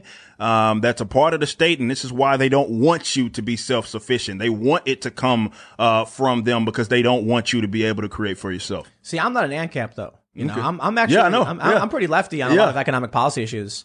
I think one of the challenges we have right now is Mackenzie Bezos, really good example. She's not like, you know, everybody likes to say Soros, lefty billionaire pumping money into like crazy ideas. Mackenzie Bezos is a good example because, uh, as I, I, I think it's, it's, you're not allowed to say this. She got her money from her husband. She did, right? Like, Literally did. Literally Okay. did. Literally Yeah. did that. Apparently, like somebody tweets that and they got, they got attacked saying like, "How dare you?" She did. She divorced her husband. She got a lot, large portion of the money. and Now she's putting billions of dollars into woke programs. See, that's the that's one of the issues I have with unfettered capitalism in this sense. See, I wouldn't say that that's unfettered capitalism. That's, I mean, one of the most, when you talk about divorce courts and all of that, like, we don't live in any sort of market there. Uh, a- a- anyway, those are one of the most, some of the most, I mean, definitely when we talk about people's kids and, and, and all of that getting involved, like, those are one of the most crooked, like, statist For sure, institutions, sure. like, But- in but- the, in the world. What I mean, what, what what I mean specifically is, imagine if there wasn't even divorce. It's just a person with billions of dollars looking you in the eyes and say, "Everything you believe in, I can wash away with the snap of my fingers because I was given money." Yeah. So I don't like the idea that billionaires like Mark Zuckerberg, you, you hear about what's going on with him. Mm-hmm. Apparently, he put tons of money into election systems, and a bunch of districts like like Philadelphia got millions of dollars to help run their elections. Republicans are are furious. They're like, Yeah. "Is that even legal?" And I'm like, "Dude, I don't like the idea that people get super rich and then can basically override our political system." Well, that's why I don't like the. That's why I don't want the political system there in the first place for them to override. And this is why you know when we talk about There you go. cronyism and all of those sorts of sorts of concepts. And unfortunately, people blame that stuff on capitalism. As I've been screaming from the mountaintops to get rid of this, get rid of that institution, get rid of uh, privatize this. Why is the government monopolizing this service when it can easily we accept that for food or something like that that it's that's the the government should not be involved in that. Yet for whatever reason, we apply it to other things, certainly that the state controls, and then we just act as if they have to have it. If we're going to talk about like capitalism, um, and and and and like is it good versus is it bad? We I think we have to be honest with ourselves. Nobody can look me in the eye and say what we have now is anything close to that. And a lot. This is why a lot of rich folk, a lot of rich folk specifically in America, when it comes to who who who they pay and, and and how they lobby, how they vote, who they book dance for, every single election cycle, it's not like they're out there supporting libertarians or something like that. Not. at all. They're still go support progressive Democrats because they benefit from a lot of these policies, not just with with uh uh, uh like regulation or anything like that, but with grants, like with with with the fact that you can just come up with some concept and you know you can apply for uh whatever, and the government can use your taxpayer dollars to line these people's pockets. The prison system is is a big time example of that, and the fact that people blame that on we they say we got private prisons. No, we don't. We don't have private prisons. Like the the the fact that they're the the, the people that they're housing, the criminals that they're housing, they're not housing criminals that have violated something from that that had there was an actual act of aggression. Like there's like an actual private property right violation, be it in self ownership or something like that. Of course not. No, they're enforcing the laws that and maintaining said um enforcements of the rules by way of of, of the state. Well, I'll, I'll, I'll, I'll add to your point about we don't have private prisons. I think if you look at the big picture, we don't. You know why? How do where, where do private prisons get their money from? I mean, if they were if they were legitimately, well, well you talking about the ones that exist right We- now? the, the ones the left says we got these private prisons, right? Yeah. Where's that money come from? coming from the state. Exactly. so the, the, they're private in the sense that they get paid per head in the prison. Yeah. That's but it's from But the that's government. it. It's Yeah, still, still exactly. the government running these things. So you know, I've I've had my arguments about private prisons, but I think the bigger argument is prison reform in general. Yeah. And I think, you know, my problem with with the left is one. We went over this like not knowing what a farm is. Like, come on, man. You know, like we we can have a discussion about uh, economic cooperation versus economic competition, but not if you don't know where the chain of production is at all, or like how it, how it starts. So I look at like the left that we have in this country, and for the most part, it's like malformed. I, I think, to be completely honest, I've talked about this quite a bit. If I, like idealistically, I'm very left libertarian, but that works on a farm. It doesn't work in, in, in, a, in a city. It doesn't work in a town. You need some way to allow freedom of enterprise and a decentralized method by which you allocate resources. Yeah. If you try and take left libertarianism to a grand scale, it just becomes authoritarianism Yeah. because you can't enforce cooperation. Once you do, then you're a com- you're you're a tanky. You're you're telling people what they have to do. So it's really interesting to see like the Democratic Socialists of America say like we're not authoritarians. They claim that Bernie Sanders, for instance, on the libertarian spectrum. Let me let me let me tell you something. I'm actually not a hardcore taxation and theft kind of person. You know, Luke has the hat. And Yeah, of shirt. course. Yeah, he's one. Of, don't. he one of us. Yeah, right. I don't, but I'll tell you this. You got to recognize that if Bernie Sanders comes in and one of his proposals was 20% of every company should be to go to the workers. Okay. If you go into a factory where people are making, I don't know, uh, shoes and then you have cops with you and you say from now on, you have to do this, like you're forcing them to do it. Now you can, you can tell me it's the right thing. That's fine, but you got to recognize it's the authority that grants you that right to do so. So the way I put it is, if you want to really break it down, if you go to someone's house with a gun and say, give me your stuff because I'm smarter than you and I'm going to use it appropriately, like we call that stealing. When it comes to the government, now the argument I would make is that it's supposed to be a pooled cooperative place where we can agree upon, you know, what we do and how we do things. But this is the inversion of what I said before about left libertarian. Left libertarian's great. I, I love saying this bit. You're, you're on a farm with your friends and like your hippie friend walks in. He's like, I grew these watermelons. You want to share them with me? It's like, it's really easy when it's just you and your buddies. I think, you know, we had, uh, Jack Murphy on and he said that, you know, like at the home, I think it was Jack who said this, in the home, you're a communist, right? Yes. You give everything to your kids. They don't, you know, you, they may maybe do chores for it, but it's just given. So the, so uh, I think I'm losing my train of thought. But anyway, the idea is once you get too big in terms of trying to be like, uh, helping everybody, you just become oppressive. You become the oppressor of everybody. So it's like the inverse. If you go too far in one direction, you're no longer You no longer have a shared pool of resources where we can work together. You have things being taken by force. Yeah.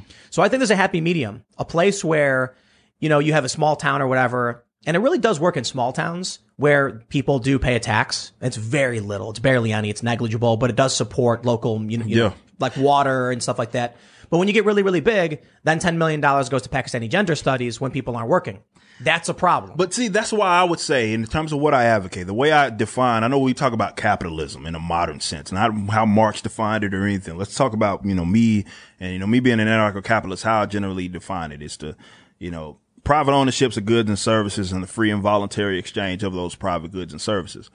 And this is why you will never find an actual, let's say, libertarian in, in that sense.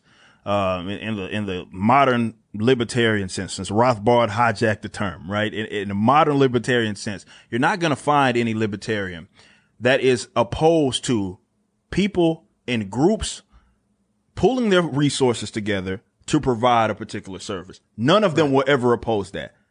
It's the means in which how that how is that accomplished? Is it voluntarily entered or is it by way of the gun?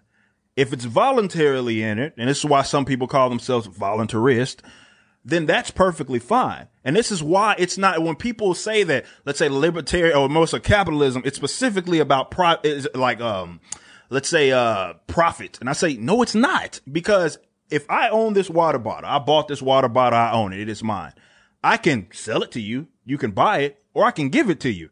Still capitalism won't either way that it goes. I could sell it for a profit. Say if I purchase it for one, I sell it to you for two dollars. Or I can just say, hmm, I don't need this water anymore. Do you want it? And I can give it to you voluntarily. Those both exist in a capital, what what we deem as capitalism. And unfortunately, a lot of folks pin it on like pure profit. And no, this is why we, we, we like the concepts of charity. We like the, the concepts of voluntarism. If you guys in a neighborhood or something like that want to pool your resources to provide certain services in the neighborhood, security or something like that, no libertarian is going to be like, I don't want that. I think the left uh, has a different definition of profit. Yeah. Uh, so they look at profit like, you know, you're the CEO or you're a shareholder of a pharmaceutical company. You do literally no work for the company, sit back and you get money off of the, the drugs people are paying. Whereas the actual word profit just means that, you know, the, the capital raised after costs are covered. Right. So if I, if I made this water bottle and it cost me $5 to make, my labor is the profit. I say, I'll sell it to you for $6 and take a dollar for myself. That's, that's $1 profit, but it's what pay, covers the cost of my labor. Yeah. The the bigger problem, I, I guess, is, you know, for me, I think we got a problem if there are people in society who leech off of everybody else's labor. You know, I don't care if it's a government or a private institution. That's true. So when I see big, massive pharmaceuticals and, you know, they're paying millions of dollars to executives who aren't, and, and, I'm not saying every executive does nothing. A lot of them work really, really hard, but you got a lot of people who get paid a lot for nothing. And I'll give you a better example. It's like these media companies. You want to talk about the problem of profit? Let's talk about how they, they, they, they, it's, it's, I'll tell you, man, there's a really weird class system in capitalism, uh, or at least whatever you can call what the system we're in right now, because it's not a pure capitalism, Yeah. you know, in, by any stretch of the imagination. But like people who get paid fifty thousand dollars a year to write listicles about you know cartoons and other nonsense, and it happens. And I'm like, why are they getting all that money when somebody who's working like picking apples is getting paid ten bucks an hour? The actual labor to produce our food.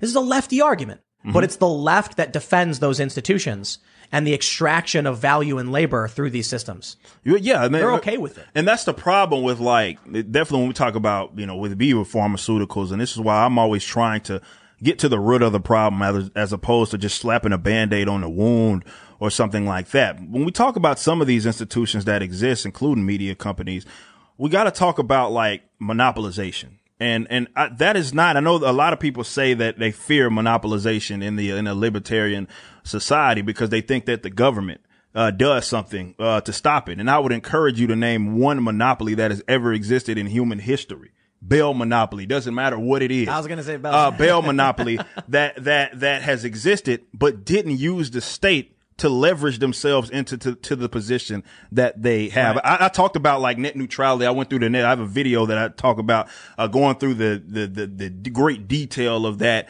um, and how even the Bell monopoly be, it, it would use uh, state and local governments to to basically price people, not even price people out of the market. Basically say you can't produce here. Like you cannot, if you, even no matter if you had the money, you had the, uh, you were willing to do the construction in the area. No, you cannot produce here because the state has basically said that you can do that. Like that's a problem. When we talk about IP law, that's another one. When we talk about that, we have to discuss those issues if we're going to like not just hammer capitalism, but just markets.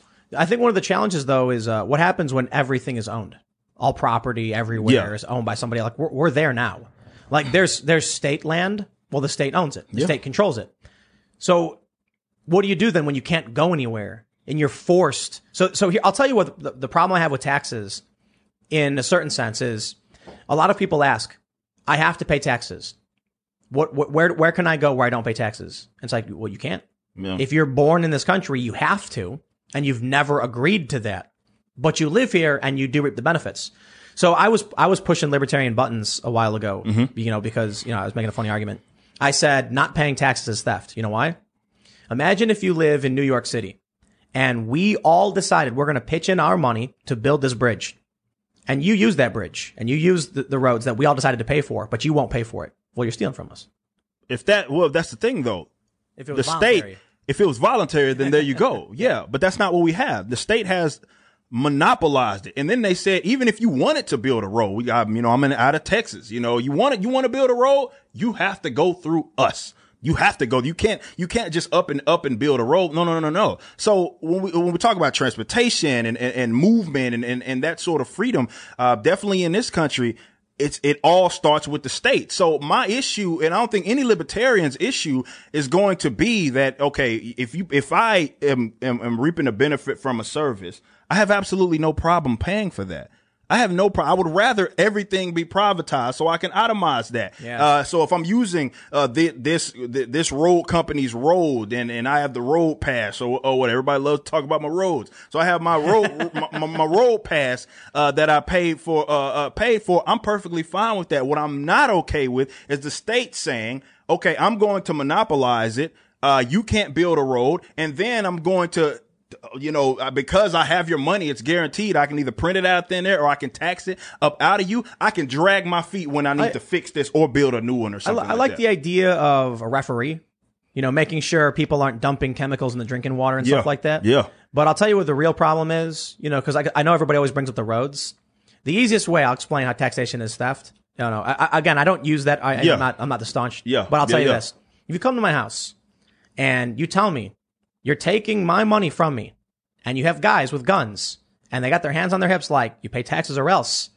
And then I say, okay, is this money going to go to a pool in our community to help us live better? And they go, no, it's going to Pakistani gender, Pak- Pakistani gender studies. And then I'm going to be like, okay, you're stealing from me to give to people inside the plant to learn about gender, gender programs. Okay, I'm sorry, man. Now we got a problem. Yeah. Especially right now. So I, I- I definitely agree. If taxes were really about, could you imagine we could have fixed Flint a long time ago? Oh, a long time How ago. much money? It wouldn't even take that much to fix Flint relative to the garbage we're spending, you know, on like Luke bringing up uh, eating bugs and lizards on treadmills.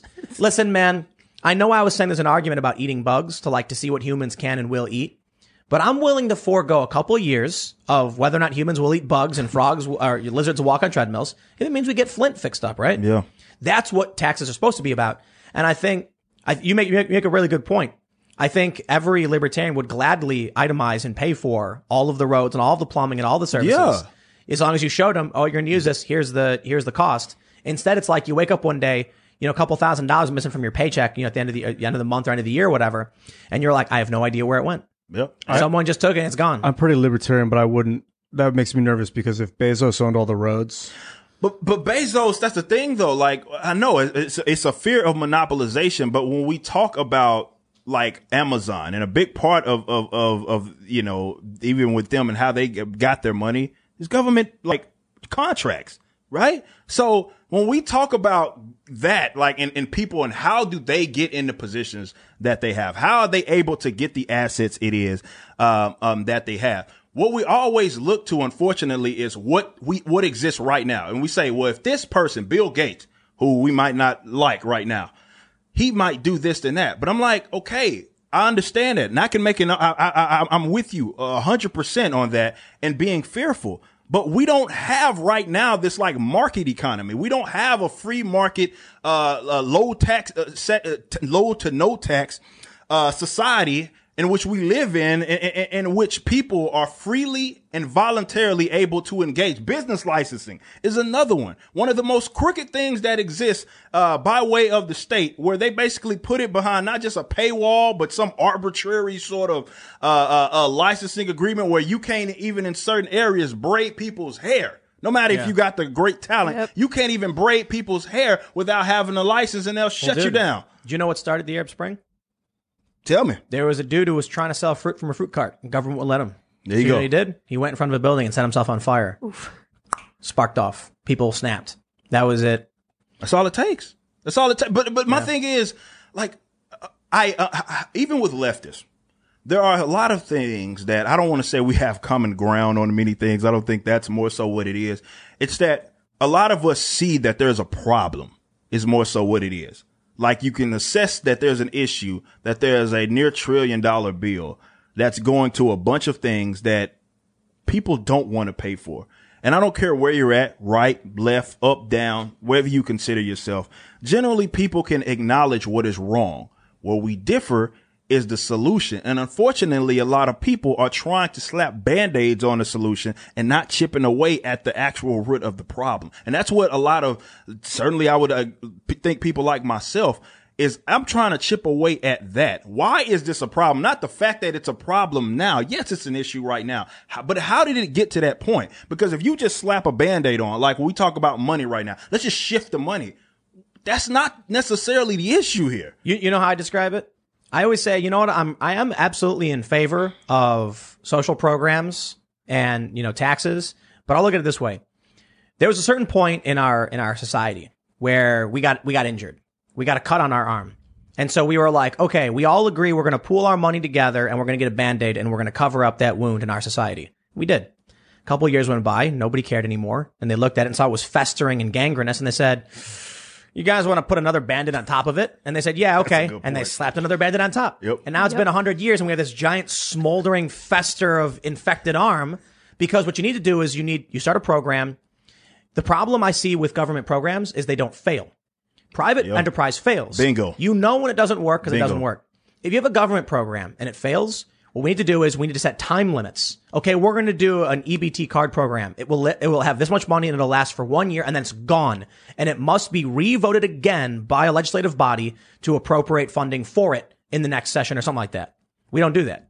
We just say we're allocating $10 million for Pakistani gender programs and no one bats an eye and the money just gets siphoned off and goes in the garbage. And, and again, this is why I'm, I'm all for privatization because, like you said, could you imagine any any sort of institution, um, private, spending on the? I mean, we- well, twenty some trillion. We're going to creeping on thirty, maybe 27 trillion for our Twenty seven, debt. right? Yes, uh, uh, in our debt. Could you imagine a private enterprise?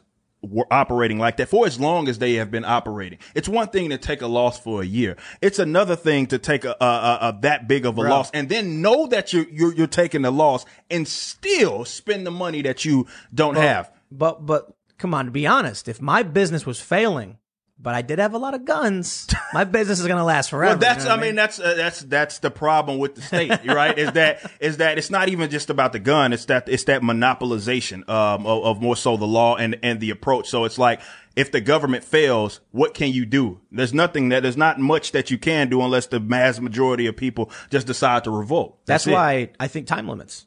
I think uh, like like it's got to be a limited. Uh, any program we implement should be limited with a finite amount of money, and it expires and it's gone. The problem with that is that it operates under the eye, uh, under the guise that the state is efficient, and I think they've shown, Yeah. and they don't have the incentive. I think that's the most important thing because I get exactly what it is that you're saying, but the problem is, needs is to that fail. right, it, it, it needs to, and and they're incentivized actually to do that. It's like, okay, look, we have this, whether it be with um, uh, the central banking system, and and what it does is because we've monopolized that too, it allows us to basically monetize.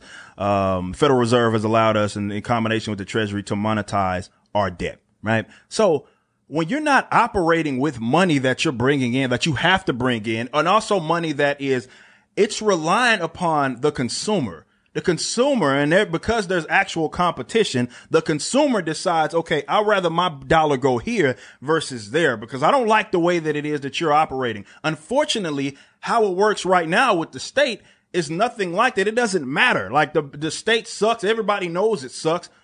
Nothing happens. There's no uh, opt out program. I don't want to pay for that. Why am I paying for uh, uh, Social Security? I can save my money uh, better than any any other government uh, c- certainly could. That's not how it works anyway. What the state does is they tax the current generation to subsidize the previous generation. Your money's gone by the time you um, by the time you're of, of that age to accept the money. You're just living off the current generation uh, when that when that happens. But that's the problem is that and that's what I'm talking about when I say chipping. It's like an axe. You're chipping at a lot of people are chipping at these branches and not trying to go at the root of the problem. The state monopolization of, of a lot of these different things. This is why not just competition. It's not just about competition. We, that's a big part of it, but it's about that free enterprise to allow people to voluntarily come up with solutions to a lot of these problems. We don't have that and the state knows that they don't have, have to do that because they, they monopolized everything. I, I was reading that there's a correlation between the strength of a country's economy and the ease at which a citizen or civilian can start a business. Absolutely. I want I want to read this. I want I want, I want to show you guys this. This is from Wikipedia. It's uh, Mohammed Bouazizi.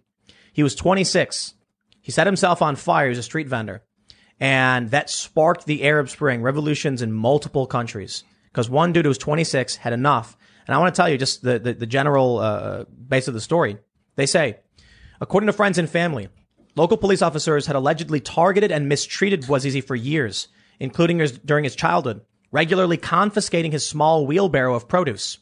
But Bouazizi had no other way to make a living, so he continued to work as a street vendor. Around 10 p.m. on the 16th of December 2010, he had contracted approximately $200 in debt to buy the produce, produce he was to sell the following day. On the morning of the 17th, he started his workday at 8 a.m. Just after 10:30 a.m., the police began harassing him again, ostensibly because he did not have a vendor's permit. However, while some sources state that street vending is illegal in Tunisia and others that Bouazizi lacked a required permit to sell his wares, according to the head of Sidi Bouzid's State Office for Employment and Independent Work, no permit is needed to sell from a cart. Bouazizi did not have the funds to bribe police officials to allow his street vending to continue. Similarly, two of Bouazizi's siblings accused authorities of attempting to extort money from their brother. And during an interview with Reuters, one of his sisters stated, what kind of repression do you, do you imagine it takes for a young man to do this? A man who has to feed his family by buying goods on credit where, when they find him and take his goods. In Sidi Bouzid, those with no connections and no money for bribes are humiliated, insulted, and not allowed to live. So ultimately, they took his stuff from him. He decides he can't do anything anymore. He has no means to make a living. Think about that. You got you really got to you got you got to imagine you're in this position. You have no chance to make money, to run your business. You take on debt. You want to work hard. The dude clearly wanted to work, but the state would not let him. Yeah. So he goes, sets himself on fire. Now think about how crazy this is. The Arab Spring. We saw military dictators removed from power after decades, all because the small this this this government these government actors in Tunisia were like, you can't sell those apples or whatever fruit he had, and that's all it took. They shut this guy's down. His chance to run a business and survive and feed his family, and he wasn't, he was he's you know you know I'll tell you this. I talk about a referee, I talk about playing fair, and and the example I use is dumping chemicals in the water, poisoning the water supply. A dude selling fruit on the street corner, they wouldn't let him do it. So he ignited this massive wave of revolutions. I, I tell you this: if if when all that was going down, I assure you that people like Gaddafi and Mubarak were sitting there, and I, they probably weren't, but just imagine them saying like, "I wish those those those cops didn't harass that guy for a permit, because none of this would have happened if they just let him sell some fruit." And that's like All it took. uh, uh, that's of course an example. That's an historic example and one that people needs to pay attention to. But you'd be surprised how many examples. Obviously, not people setting themselves on fire, but how many examples of people that are either fined, um, that fine turns into a warrant, they're thrown in jail because of something like that. Just because of the state has decided that you don't have the proper licensing, which should be privatized as well, but you don't have the proper licensing to, to let's say sell this particular product. It sounds insane, but that's exactly what happens in this country right now. Let me let me tell you something. I just did a quick Google search. What are the gun laws in Tunisia? And I pulled up this Reddit post. I don't know if it's true, But they ask from two years ago, how strict are gun laws here? I can't seem to find anything about Tunisian gun laws anywhere. I just know that basically no civilian has them. The top comment says gun laws are very strict. No civilian can own or carry a gun except for hunters who are required to get a permit and a license for to uh, for a uh, license for a hunting rifle. And even then, they have to inform local police, uh, local police station in their area that they're going to go hunt so they can get permission. I just I just looked that up because you know I'm wondering if somebody in America was put in a position like that. I was like, I can't imagine they'd light themselves on fire. They might do something real crazy. Yeah. And then I wondered, like, I wonder why this guy chose to do that. And then I looked it up. Like, you know, in America, people got guns like Yeah. crazy. Yeah. You know? And Yeah. so if somebody was on the verge, I'll put it this way. This one quote, man, I love it because I brought it up several times in the past week from Ulysses S. Grant. He said, it is the right of any person, if they feel repressed by their government, to enact a revolution. But you have to know that you're putting your life, your property, and your guarantees as a, as a citizen on the line. And should you lose, you must live under the rules of your conqueror. So you've got people right now with the COVID lockdown with these videos, man, these videos of dancing nurses. That's the mockery. But I'll, I'll put it this way. Your life has been destroyed. Everything you worked for, your, your small business, your restaurant, it's gone. It's been shut down. A third of small businesses in New Jersey gone. So everything you dreamed of, everything you fought for has been taken from you. That's your, that's, that's your property gone. Your life. You're fighting so hard to survive and eat food and they're threatening that as well. So you've already made the choice for so many people. That's what scares me. When I see that quote, I'm like, if you're, if, if Ulysses S. Grant was telling people you're choosing to put those things on the line, I get that. But what happens when the state makes people put those on the line already? You have no guarantees as a citizen. Your First Amendment, your constitutional rights have been taken from you. You can't gather. You can't, you can't go out and drink with your friends, even though the First Amendment says you can peaceably assemble f- for whatever reason. You can't go to church. Now your property's gone and now you're at the risk of losing your life. People are going to explode. Now I'll tell you the dancing nurse thing is insult to injury. You've got these people at a time when, and, and they say, oh, but they're stressed out and they're dancing. Bro, they're dancing on graves. There are people at these hospitals who are dying and they're putting out these videos where they're dancing on graves. So anyway, I, I bring that up just to say like, you take those factors from Ulysses S. Grant, and I feel like people in this country are ready to explode. And you, and we've already seen some crazy stuff go down. We've seen some political violence, but then you add the insult on top of it. The Gretchen Whitmer's, Lori Lightfoot's going out and getting their hair done. Gavin Newsom going out to dinner. They're slapping you in the face. They're dancing in hospitals where there's supposed to be this crisis going on. That's the insult. They're spitting on you after they've taken everything from you. I think people are going to explode. And, and that's what I bring up. In Tunisia, a guy set himself on fire. America's very different. Yeah. And that's, that's why I've been talking about the dramatic escalation and the potential for real serious, some kind of civil conflict of sorts or whatever. With January 6th coming up, I get worried. That's why I, I'll, I'll tell you this too. I'm getting away from these cities. Taxes are too high. They're ridiculous. The rules and restrictions are nuts. And so I chose, I choose to go somewhere else. And it makes it hard to get good internet. You know what I mean? Yeah, so it's like you, you, you take, it's a trade off though. Yeah, it's If- like if- there was fiber with me, right? I, I, I try to stay in the middle of nowhere and get fiber. It's like a Yeah, good trade off. I got to get one or the other.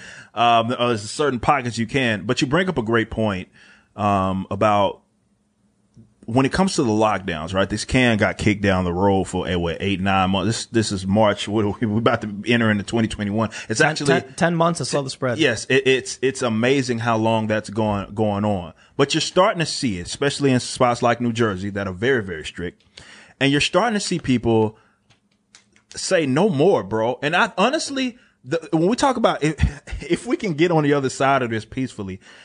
Or as peaceful as possible. let's say that. I don't want to say peacefully. Let's say as peaceful as possible. It has. It may have to come by way of mass forms of civil disobedience. I think, I think nonviolent civil disobedience would end it overnight. yeah, exactly. Like if everybody just went open just their said business. no, no more. Like we're, we don't care. You can't arrest us all, uh, and, and just go about their business. What is what is it that they can do? See, Yeah, a lot of folks like stability, though. You know, it's like, and I get it. This is why I would never, I would defend any man or woman that will put their their life on the line, which is essentially what you're doing when you're going against the state, and say no more. But I would never just say, just, you know, I, I wouldn't get mad at you for not doing it because a lot of folks just want stability and they just, they just want to be able to go about their business. Do you hear the story? Two women arrested after hosting 200 person I did hear makeshift bar in Jersey. Yep. They were gambling, they were partying, they were eating. Black market. I, I, I- you know, uh, here's what I'm saying. When the government takes away all opportunity, then all the other laws break down too. So, you know, one of the things I was saying a couple weeks ago, when they start saying you can't run your business and people are forced to say, well, I run my business or I, or I die, they're going to open their business. But then they're going to start noticing, well, if I broke those laws, right? And I had no, like, you know, it's, it's, the, it's, it's like, how hard is it to just continue? So you see this, these two women open a makeshift bar, they say, because they're serving drinks. Well, it's already illegal what they're doing, I guess. Who wants to throw out the dice? Who wants to play poker? Who wants to order a bunch of food and will just cook food and eat it? It's just fine. If we're already breaking the law, why not we, why don't we just break it, right? So that's, that's, that's, that's another thing I'm worried about. Hmm. If the government keeps enforcing lockdowns that are unreasonable and people can't survive, then they'll start creating businesses. And since they're already on the other side of the law, they're going to do whatever they want. Well, it's desperation as well. I mean, it's like you can't just shut people down and change that, change how they live their lives just like overnight like that. And then like you keep pulling the rug from under people. Like, you know, it's like, all right, we, we, we'll let you open. Wait a minute. Here we go. We got to lock you down for a third, for the second and third or time. arrest you if you're trying to Yeah. a- And, and that's got to be the most, most insulting part of it. But yeah, people are at, at some point, are going to like fight back and you can sit up here and blame, you know, say that they don't care about people, say that they want to kill grandma. Uh, and all of these sorts of things. Again, it goes back to the risk and it goes back to the trade off that we were talking about earlier, on- earlier on in the show.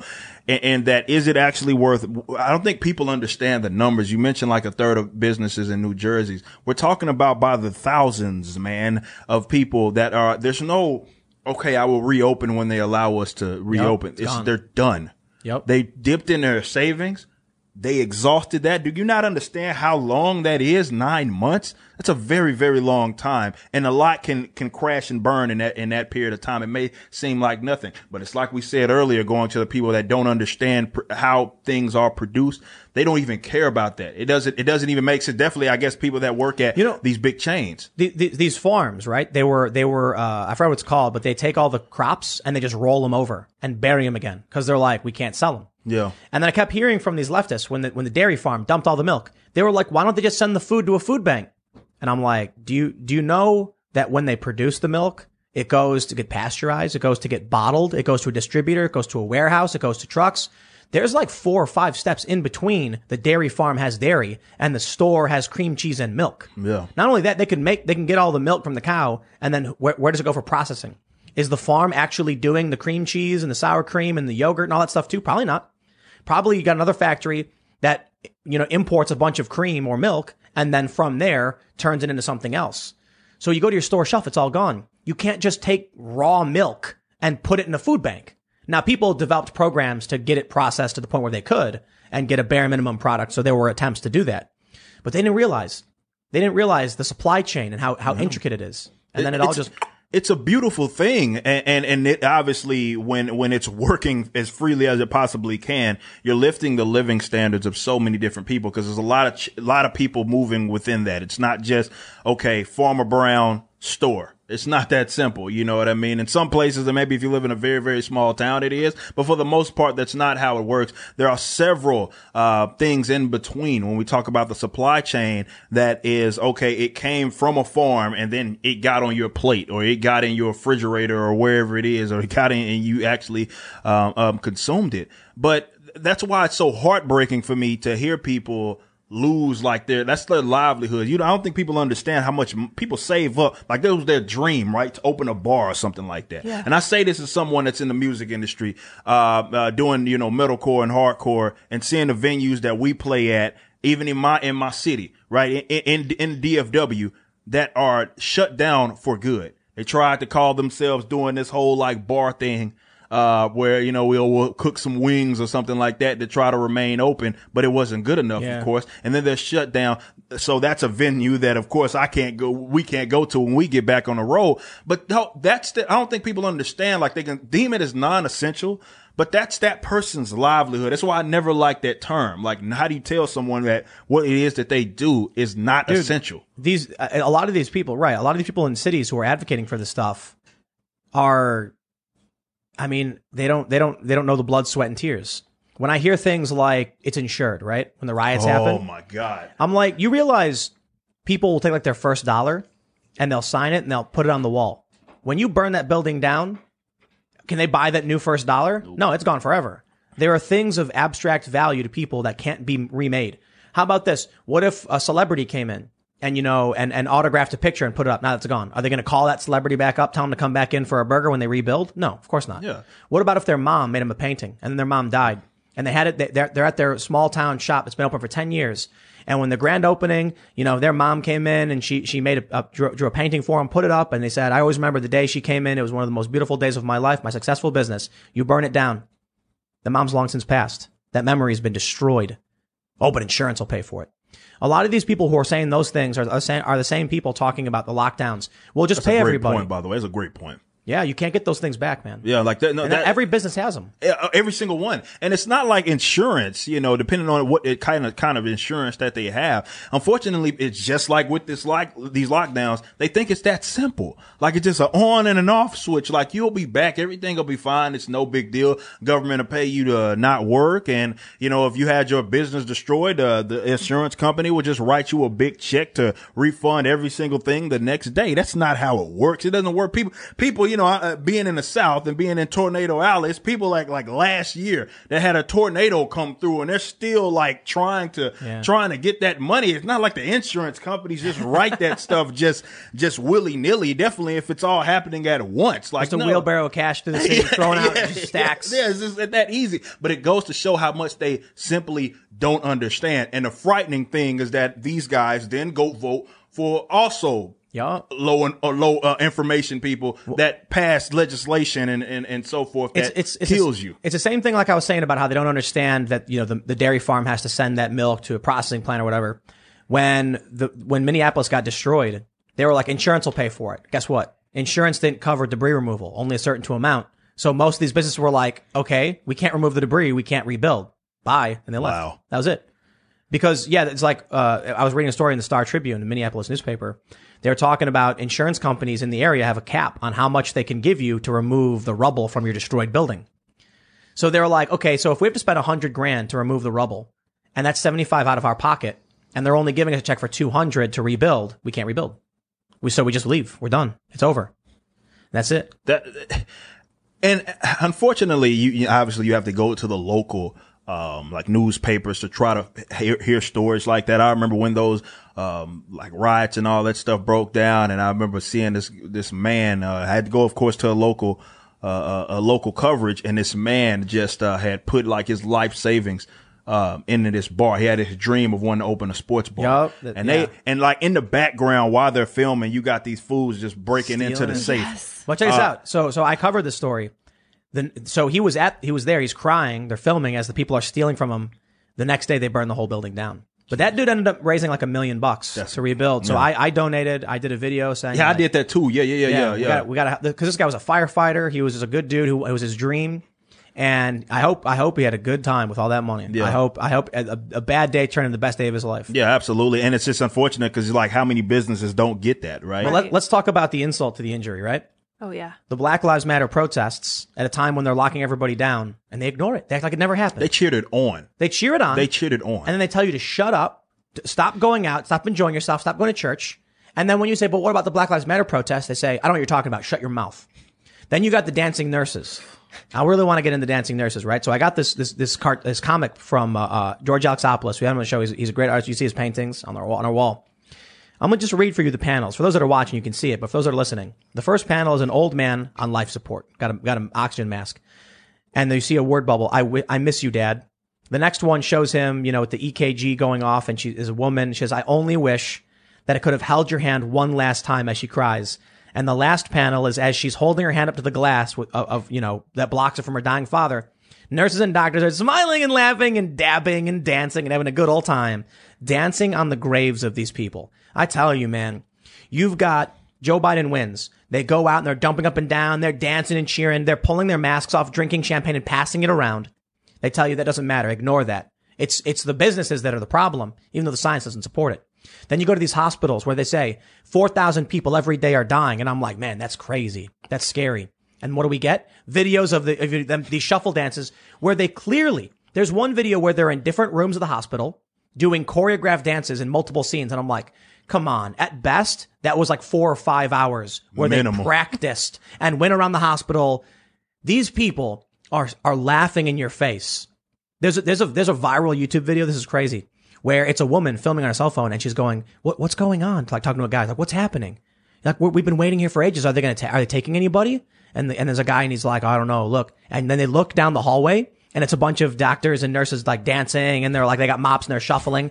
And this woman's like, I can't believe this. I can't believe this. Oh my God. Is this why we're not getting any service? Yes. They're laughing at you. They're ma- they're do- they're getting followers off of your back. Here's what I said. You know, I, I like this comic from George. I said, imagine you show up to a funeral. There's a dead body and there are people there crying and you're wearing your funeral black. And then you go, okay, everybody, can, we're going to do a TikTok. 'cause Everybody who wants to dance and do this dance number with me. How many people, how many punches you get in the face, you think? People would get up and they, they, you'd get smacked. Yeah. But these people in the hospitals, they're the administrators, they're the nurses, it's their space. You can't go in there to hold the hand of your father or your mother or your grandfather, or your grandmother as they're dying. Many men can't be there for the birth of their children. And the doctors and the nurses are doing TikTok videos and dancing around and they're still doing it. This whole year. That's Do you see the infuriating. one early in the year where they were carrying the body bag and dancing? Oh, that was bad. And That- with the what is that- wrong with- yup, it said was- COVID on it. Yeah, it said COVID. That was one of the worst ones that I had seen.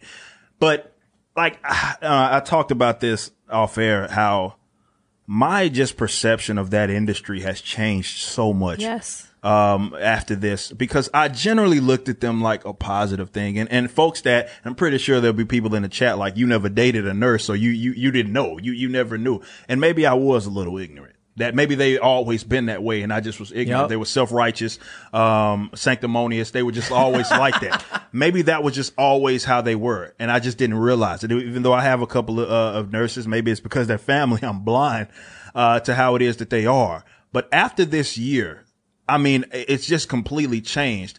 Just considering how, like, like, eh, let's let's let's let's let's take a step back here. Remember, we we started with the like slow to spread that turned into a month. George Floyd happens, and I and I want people to understand what what took place there, and that they shut everybody down. They've still been shut down up until that point, and it wasn't enough for them to just be okay. We're going to start protesting everywhere. So all of the stuff that they lectured you about lectured you about uh, social distancing, that just went completely out of the window. Yup. But what really frustrated me was when I would see nurses, doctors, hospital workers in their little PPE or whatever, actually outside their hospitals clapping, Yeah. and cheering them on. Yep. So imagine being a business owner, someone that lost everything, everything, and they had told you everything that they had been lecturing you to do. And we got up until that point and then it just went out the window. And then the folks that were doing it because they agree with them politically and socially, they said it's okay for them to do it. They'll get all of the experts and public officials and everything, and they'll say, yeah, uh, it's okay for them to do it. It's a little different. God forbid someone ho- ho- house a rally or something like that. We got these protests breaking out in the hundreds all around the country, and that was perfectly fine. And not only are they still dancing, like we talked about earlier, with the nurse uh, uh, making videos about Skittles, what she was saying in that was basically shut up. How dare you bring the uh bring up the survival rate? How dare you question what it is that we uh do and what it is that we say? Who cares that you lost your business? Wh- who, who why even talk about that? And they're dancing, so it's it's they're spitting on your face, they're laughing, and it's like they bucking at you, right? They're like, "Yeah, me- what you gonna do about it?" Let me let me just give you some some some photos for those that are watching. This first photo I have, you may remember. It's a doctor standing in front of a car with her arms crossed. Another photo of a man standing in front of an SUV with his arms crossed. And there's a woman with a sign that says land free and she's got an American flag. Boy, did that go viral. The nurses who stood up to these anti-lockdown protesters, right? Telling them, you coming out here, you're putting us all at risk. How dare you? That's right. How, how, how, uh, righteous and, and, and, and what a, a, How what a good, good, noble thing. Honorable. Well, here's the next photo. A bunch of doctors protesting in a massive crowd, shoulder to shoulder with their fists up.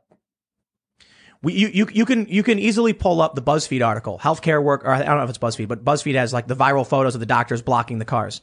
Then you get another article and it says the, you know, doctors clap and cheer for, for protesters. Spitting in your face. They took your property. They destroyed your business. Nothing is left. Then the rioters showed up and smashed what was left and burnt it to the ground. And the doctors were dancing on the graves of the dead while cheering for those who burned down the businesses elsewhere. And I'm supposed to be like, let's all clap and cheer for the nurses and doctors. I like Yeah, that they're heroes. That uh, night, it was a picture that showed 1918 Spanish flu, and it showed all these hospital beds with white sheets Yeah. over all saw these that meme. assumedly dead people, and Yeah. then next to it, 2020 Shuffle COVID, dancing. dancing doctors, 99.9 percent recovery rate. the entire world is shut down. Isn't that amazing though? Like how how they can get away with that. But you bring up a great point, Tim, in how it's it's like we're supposed to just praise them and worship them at the altar for every look. I get it. If if you're a nurse, you, you, you know, or, or a doctor, you have a job, you may be going through this tough uh, tough experience, or rather a unique experience. I understand all of that, but do you not uh, uh, understand how many people have lost everything it is that we? And, and No, this they is- don't. They, they don't understand it, right? Right, exactly. And, and and my thing is, and a lot of folk don't seem to want to mention this. Do you remember this whole lockdown thing and the restrictions thing started so we could protect them? Now, by, it was a quasi way that they would say, "Well, you need the you need the uh you may need the service, and what if all the hospital beds?" But this whole reason why we did this, why you had to put your life on pause, why you had to shut your business down for an indefinite amount of time, was so we could alleviate the stress for them. And then they had nerve to say that they're the ones that are the heroes as they dance on people's graves. I got, I got another one from today.com. This one's a video. Returning the favor. NY healthcare workers cheer for protesters. There they are, all laughing and smiling. The nerve of these people to block the anti lockdown protesters, to mock and belittle them, and then cheer for the larger, massive George Floyd protests and riots. And this, this video I have is from June 3rd. This is just, this is like the peak week of all the rioting, the first week of June. They destroyed, we, we, we, we, uh, we mentioned that guy, the firefighter. He wanted his dream business, sports bar, and they burnt to the ground. And what does, what does Kamala, what does Kamala Harris do? She, she, she requests funds to help bail these people out. The left cheered for those who violated lockdowns. And my favorite story out of all of this was from like University of Colorado. It said, it said, uh, George Floyd protests actually reduced transmission. It was, it was, it was too good of a protest. It actually made COVID back, go back the other way. Cause, you know, so the words you say affect, you know, uh, you know, Yeah, the virus. That's, huh? how that's how it works. Is that you know, a virus it sees all these people that are doing their thing. And then But it if says, they're oh, holding up justice, social right, justice and it's like, it, oh wait a minute, I can't go there. Let's go to the Trump rally. Yeah. yeah, is that a Gadsden flag? Oh, we're there. Yep. Get them in all set. March being like, okay, you want a couple weeks? I'll give you to get everything situated. I'll put my life on hold for you. And now I want them off my back. Yeah. No, you Get off my back. It- it- seriously, seriously, like it- it's like we, we, I could, I guess I can give you some kind of leeway because you didn't understand what was happening. Though I've been covering it since March, and oh I saw, God. I saw the numbers, ha- you know, I saw everything playing out, and I was like, okay, I'll give you that. But we're we're we're nine ten months into this thing, and they're still taught. They're moving the goalposts. Fauci, I don't know if he has a position that he's held that's of principle, like he just actually held that position and wasn't just trying to hold the position that other people wanted him to have. The herd immunity thing, which he had grilled. Remember Rand Paul? Remember I don't know if y'all remember that big spat that he and Rand Paul had about that, where people was oh, like Rand Paul Yes. doesn't know what he's talking about, and now all of a sudden he shifted on the position. Yup. So Rand was right about the whole herd immunity thing, but that's perfectly fine. He gets on magazines and, and like, what, Rand- what is this? Now, Rand, Rand is a dentist, right? He's a dentist. He's an eye doctor. eye doctor. eye yeah, okay, doctor, I eye doctor, yeah. But he still went to medical school. Like you got to go. Oh, yeah. Yeah, yeah, And then eye doctor's specialty. Yeah. So he clearly does have medical experience. yeah. He's not just some Joe Blow, and nor, nor is Right. his father, right? Uh, also, it's not like these guys. Doctor are, no. Yeah, e- e- exactly. Like they they know a little something about something, but it's like we worship this guy at the altar, and we got to hold the whole entire country hostage for Fauci. Like, Lying. Fa- and they and they keep moving the post. It's like okay, 15 days to slow the spread, and and what a lot of folks seem to forget that 15 days to slow the spread had absolutely nothing to do with stopping people from getting the virus. Right. It was about spreading it out over a period of time. So the hospitals don't get overwhelmed. Don't get overwhelmed. overwhelmed. Right. The number of the people that were gonna get infected was always going to be that number. They already assumed that. So why is it that we move from that to well, now we don't want anybody to get the virus, and now it's like to a vaccine, and then wait, now we got a vaccine. We don't know if if you can Is it gonna- still is it gonna work? Is it gonna yeah, work? we don't really know, so we still got to keep you shut. So they that's the big spit in the face is that they'll set this sort of arbitrary standard, and then they'll just we get to it, and then they just move it. They just move Well, the I mean, look, post. look what they're doing in New York. They're going to buy up the cheap property now. Uh-huh. so the, the, these lockdowns destroyed the economy, destroyed property value, and then you get De Blasio saying, "We're going to buy it up." How many billions of dollars has Moderna made? Pfizer. How, yeah, A lot, a lot, guaranteed contracts. how much? How how in bed are they with Oh, dude, politicians? look, look, look. It all of it is the largest transfer of wealth from working class people in like human history, in maybe. human history. Yes, like in Human like this is this is a big big deal. Like the Walmarts, and that's what I didn't understand. That was my big thing because one of uh, uh you know uh, my lady is a uh, you know she has her own craft shop and stuff. So I I was like, okay, the bigger Walmart they could remain open, and of course you can get your craft items there, but you couldn't go to like uh, even Hobby Lobby. You couldn't go to anywhere else. So Oh, dude, dude, you- you- they were funneling people there. Do you see the story about the woman in Jersey where she was filming her store on Facebook Live? Saying like, you know, my store's closed because of the lockdown, but I'm going to film what I have, and if you want to buy it, message me. The cops showed up and told her to stop. so when that happened, I knew right away they're not doing this because of COVID. Yeah. The woman was the cops show up and it's all live streamed, and she goes, "Can I help you?" And like, "You got to, you got to close." And she goes, "We are closed." And they're like, "No, no, no, no, you're you're you're selling stuff online." And she goes, "Yeah." I'm like, "You can't do that. You got to stop." They shut her down, and she didn't even have people in her store. Man, I, and that's the one you want to talk about pilling some of these uh, people that are on the opposite side. I think the whole um, the police thing, right? I think a lot of folks are, uh, especially the guys that protected them, um, are, are starting to understand like what it is, like who these guys actually work for, um, and, and who enforces some of these, uh, well, not some of them, all of them. They, why we call them the teeth of the state is right, is, is right there. And I'm seeing a lot of people just like, wow, these guys will going to great lengths. I supported these guys and they will go to great lengths but- to shut me down. A lot of cops are quitting in mass. We have seen that. Yeah, yeah, a lot of cops quitting for a variety of reasons. Yeah. But I'll tell you this: uh, I think you've got uh, the cops right now are the most consequential group in the country because the edict from say Cuomo is is is nothing unless there's someone willing to enforce the edict of the governor. Yeah. Now a lot of cops are quitting, but NYPD is loaded with a bunch of people who have they just are willing to break their oath to the Constitution. Why? I think it's simple. Everyone's out of work. They can see the other side. They can see what it would be like to have no okay. job. Yeah, yeah. And so they're like, I don't know. I, I, I fight for me before anybody else. They fight for me before I fight for the Constitution. The reason we started the U.S. government was so that that someone didn't have a monopoly on force anymore. Yeah. It's actually in the, believe it or not, that people can get rag on me for being an, an, an ANCAP. I encourage you guys to read the Declaration of Independence. Oh, I've read it. You know, There's some funny stuff Yes, like, uh, and what it talks about if the, you know, removing actually the, the government, like it, it's actually in there. Like it's not anything that, like, no, it's they actually believed that. Like Yeah. it is, it is the right of the people. Yeah, well, well hold on, When hold they- on.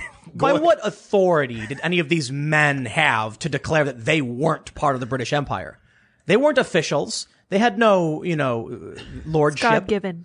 Yeah. exactly. But that's that's the way the Brit- British Crown saw it. Some random guys who, th- you know, who- property owners and rich people thought they had the right to claim that we aren't. No, no, no, we're the government, and that was the fight.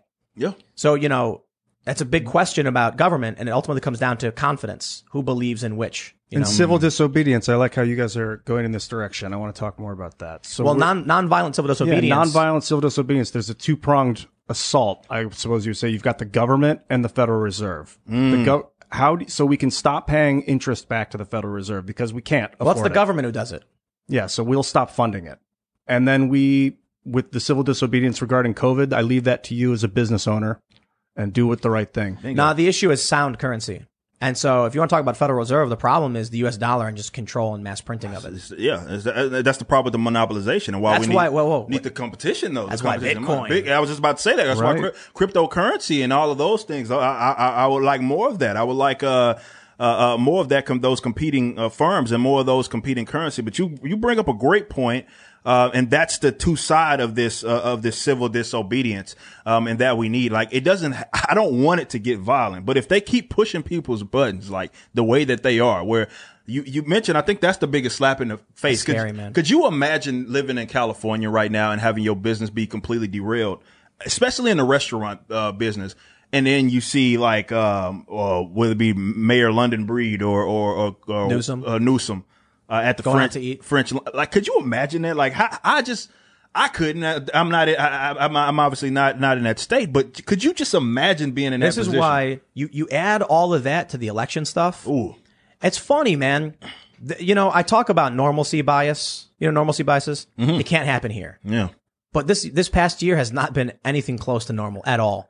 These past four years have been anything but normal. There's no more normal anymore, right? We we had we had a kind of normal, but even when things were going really well in 2019 with the booming economy, we had this crazy problem of the orange, like the obsession of Trump in the media, not talking about things anymore, constantly screaming, and and media just went nuts and broke.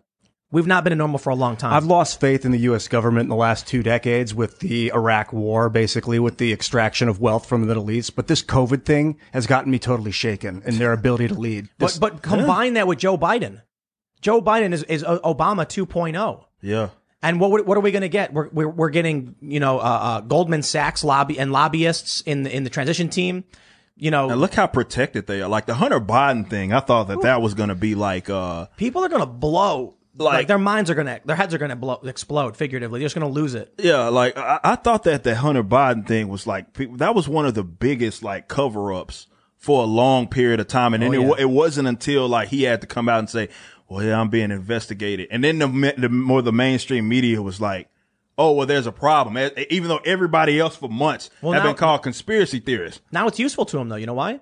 Because now they got an excuse to get rid of Biden to put Kamala. Kamala Harris in. Yep. Yep. That's exactly what they're probably going to So do. So now they're like, oh hey, great, let's rag on Biden. We don't care. We want we wanted Kamala in the first place, but she couldn't get any support. And that's why they want yeah. that control. That's exactly what they wanted. But uh, I mean, I, I've, I've obviously never had faith, uh, definitely recently in, in, in the government. But you brought up the point, which is fantastic, in that when we talk about we, there's like this whole return of normalcy and how you know you talk about that that that concept of well, that would never happen. We were talking about that in March when I would, for example, say, y'all know this ain't gonna just be for two weeks, right? Yeah. And people said, there's no way that that would happen. It's just a couple of weeks. What's the big deal? Government's not going to shut you down for a long extended period of time. And that's exactly what it, it was that they did. Dude, I remember when Trump announced he was banning travel to Europe. And like we were all sitting in the basement where we, uh, at our old studio and the TV's on and we're watching it. We all just like looked at each other like, Jaw drop whoa, dude. Like we didn't think we were getting anywhere close to this. This kind of stuff happening. That's crazy, right? It can't happen here. Yeah. So I tell you this, man, January 6th is coming up. And they're saying, you know, all these Trump supporters are going to, are going to show up. I'm getting messages from people that are like armchair activists. They're on the internet. They're complaining. They're posting memes, but they don't get out. And they're telling me they're going to DC. So that's why I decided I was like, all right, let's try and figure out a way to do the show from somewhere in DC, like really close by. We can have guests come on because I think it's going to be big. But I'll tell you this. People keep saying Trump can't win. My personal opinion is it's probably not to. I mean, we were even talking about before the show, like it's going to be Biden. Pence going to say for Biden. But then you talk about locking everything down. You talk about how abnormal this whole year has been. At this point, if Mike Pence came out and was handed the stack of electoral votes and just lit, it- pulled out a lighter and lit it up and was like, "I'm the I'm the vice president. Trump is the president. Welcome to 2024. We're staying in for that long." I just be like, "Oh well, you know, it's another day, huh?" It's, Yeah. It's like People- it's, it, crazier things have happened. people are saying 2021. You think it thinks you think 2020 was bad? This is the warm up. This is the opening act. Yeah. It's not even begun yet. Man. The- the- the- the- look, and I think that's true.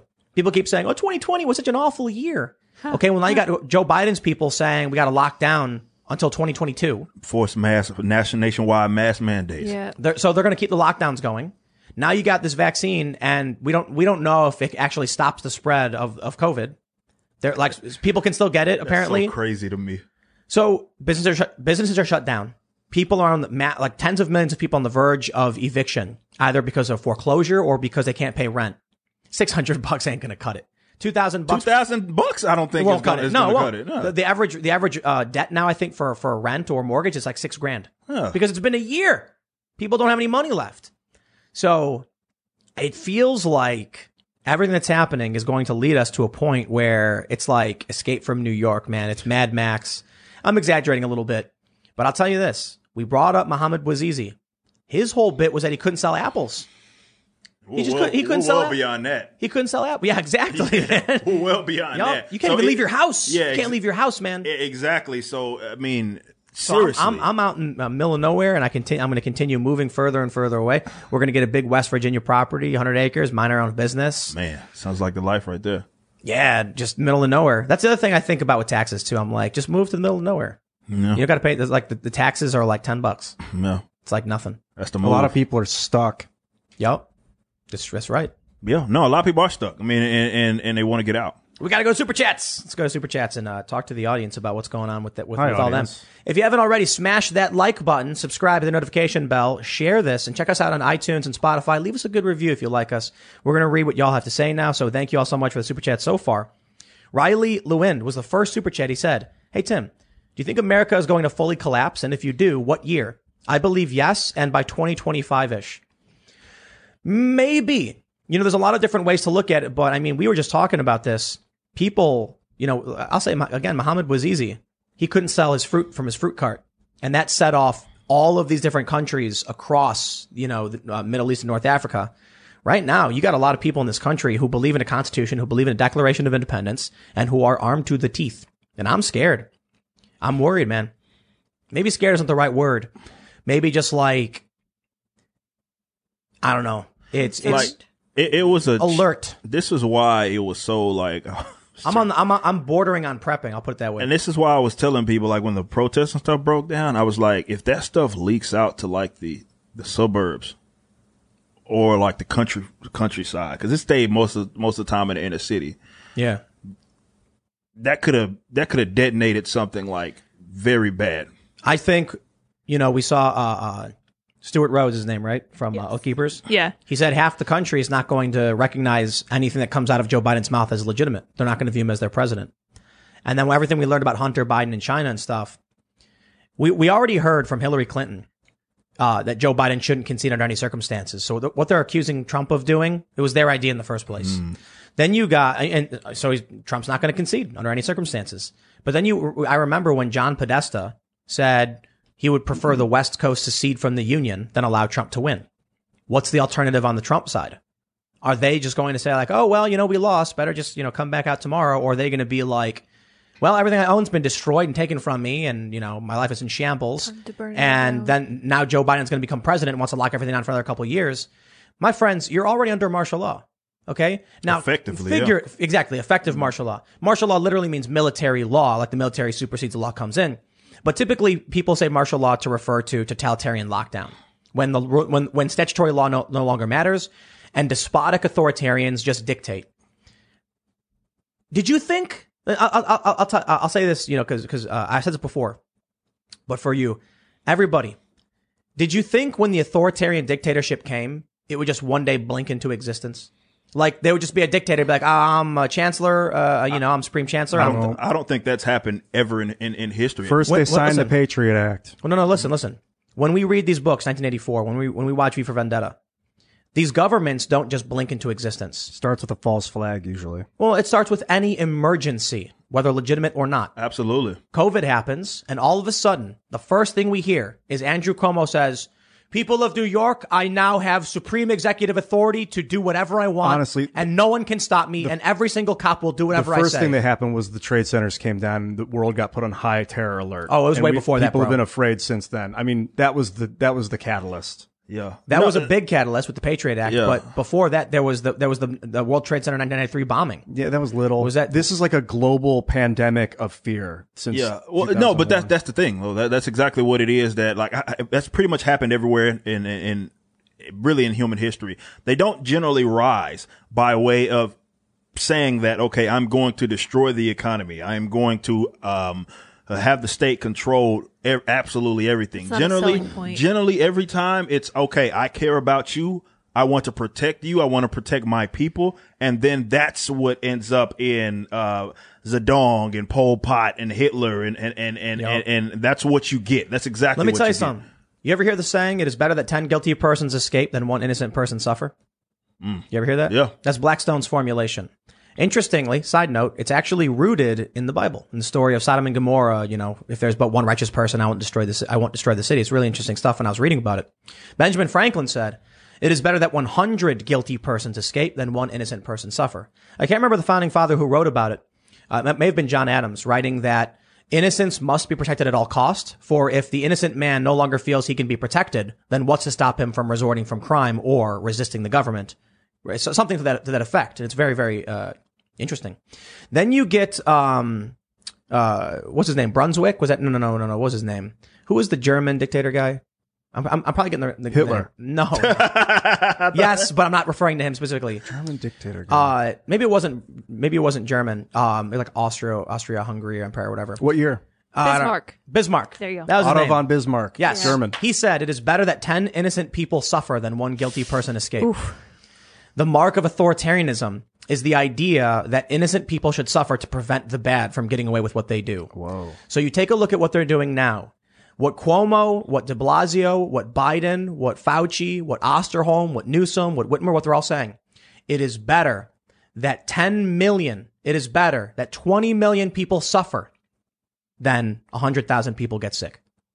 That's amazing. When you put it in that context, it's Yeah. absolutely unbelievable. That's the, that's the route that they that they've went, and we've done that for nothing else. Definitely when it comes to respiratory illnesses and viruses that spread, we've never ever done that. And I think people, because we're maybe so conditioned for it, uh, because of the last ten months of of training here, um, this has never happened, Think, guys. think, think about, uh, you know, where we're at. The lockdowns didn't work. Uh, I, I'm sorry. I'm, I'm sorry. Actually, the lockdowns did slow the spread. The Javits Center was never at capacity. I think it's all like, you know, 30%. The medical ship that Trump brought in saw like one person. So locking everything down to slow the spread, it, it did slow the spread. And then clearly, like you mentioned, it wasn't going to stop people from getting sick. So they all got sick again. And we have soap, so people didn't die. Well, no, That's uh, no, the, point. The point, the point people is, didn't have soap in 1919. No, no, but right, right now, hygiene. we, we locked down to slow the spread so that we wouldn't overload our hospitals. That worked. And now everyone's getting sick again. and We can't do anything about it. well, you can wash So- your hands. You can No, eat vitamin C. They didn't no, no, have that stuff 100 we- years we- ago. Listen, that's, I don't know. 100, 100 years ago has nothing to do with what's going on right now. I'm saying we did a lockdown. It slowed the spread and now everyone's getting sick. So they're not letting the lockdown go. What's, what spre- uh, slowing of the spread are we going to do right now? So right now what they're saying is with, with Joe Biden and Fauci and, in Osterholm, nationwide lockdown, nationwide masks. And, you know, the, the lockdown is the real issue. I don't care about masks. I, don't, I really don't. I'll wear a mask, whatever. It's no big deal to me. I think it's But what they're basically saying is it is better that 330 million people suffer than 300,000 people die. And there's a challenge there. I don't want anyone to die.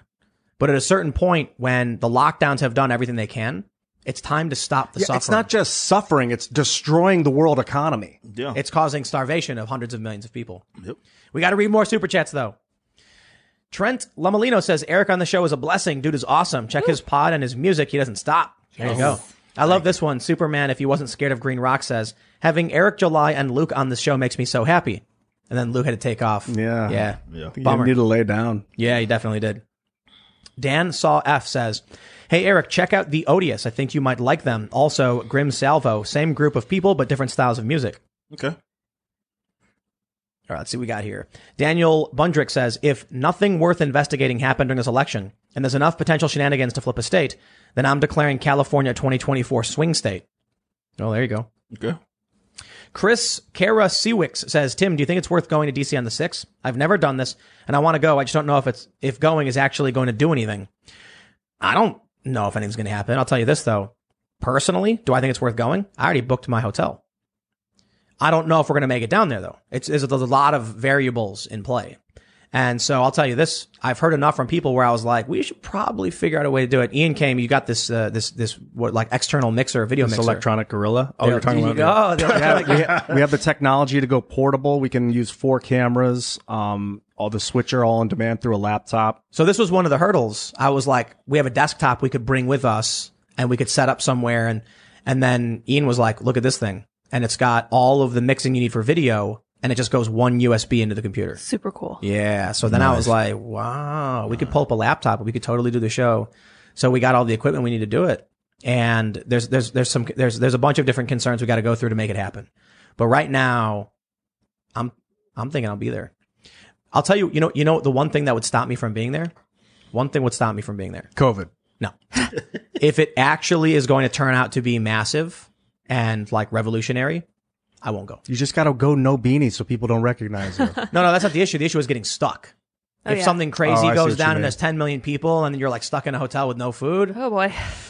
All the prep. So in the if I world if I will if, save if we start getting closer to the, the six and some crazy stuff is going down and it looks like it's going to be 10 million people, then I'm going to be like I can't. But right now, I'm thinking it's going to be pretty big and worth going to. I don't think it's going to be this grand, massive upheaval of 10 million people. Maybe, but if I if I think it's going to get to that point where Trump stays president and people occupy DC, that's the line. Depending on like what happens, because Antifa is going to be there. They've already been organizing resistance and stuff. So if it, if it, if, if, if, you know, look, we saw a couple hundred thousand Trump supporters last time, last month or whatever. It was like estimates were between 100 and 200,000 just littered across DC. If we, and that was just an event they did. Imagine what's going to be like on the 6th. This is Trump's last stand. This is the, the last day for a constitutional challenge to the election. Antifa is going to be there. Could you imagine if even a million Trump supporters showed up?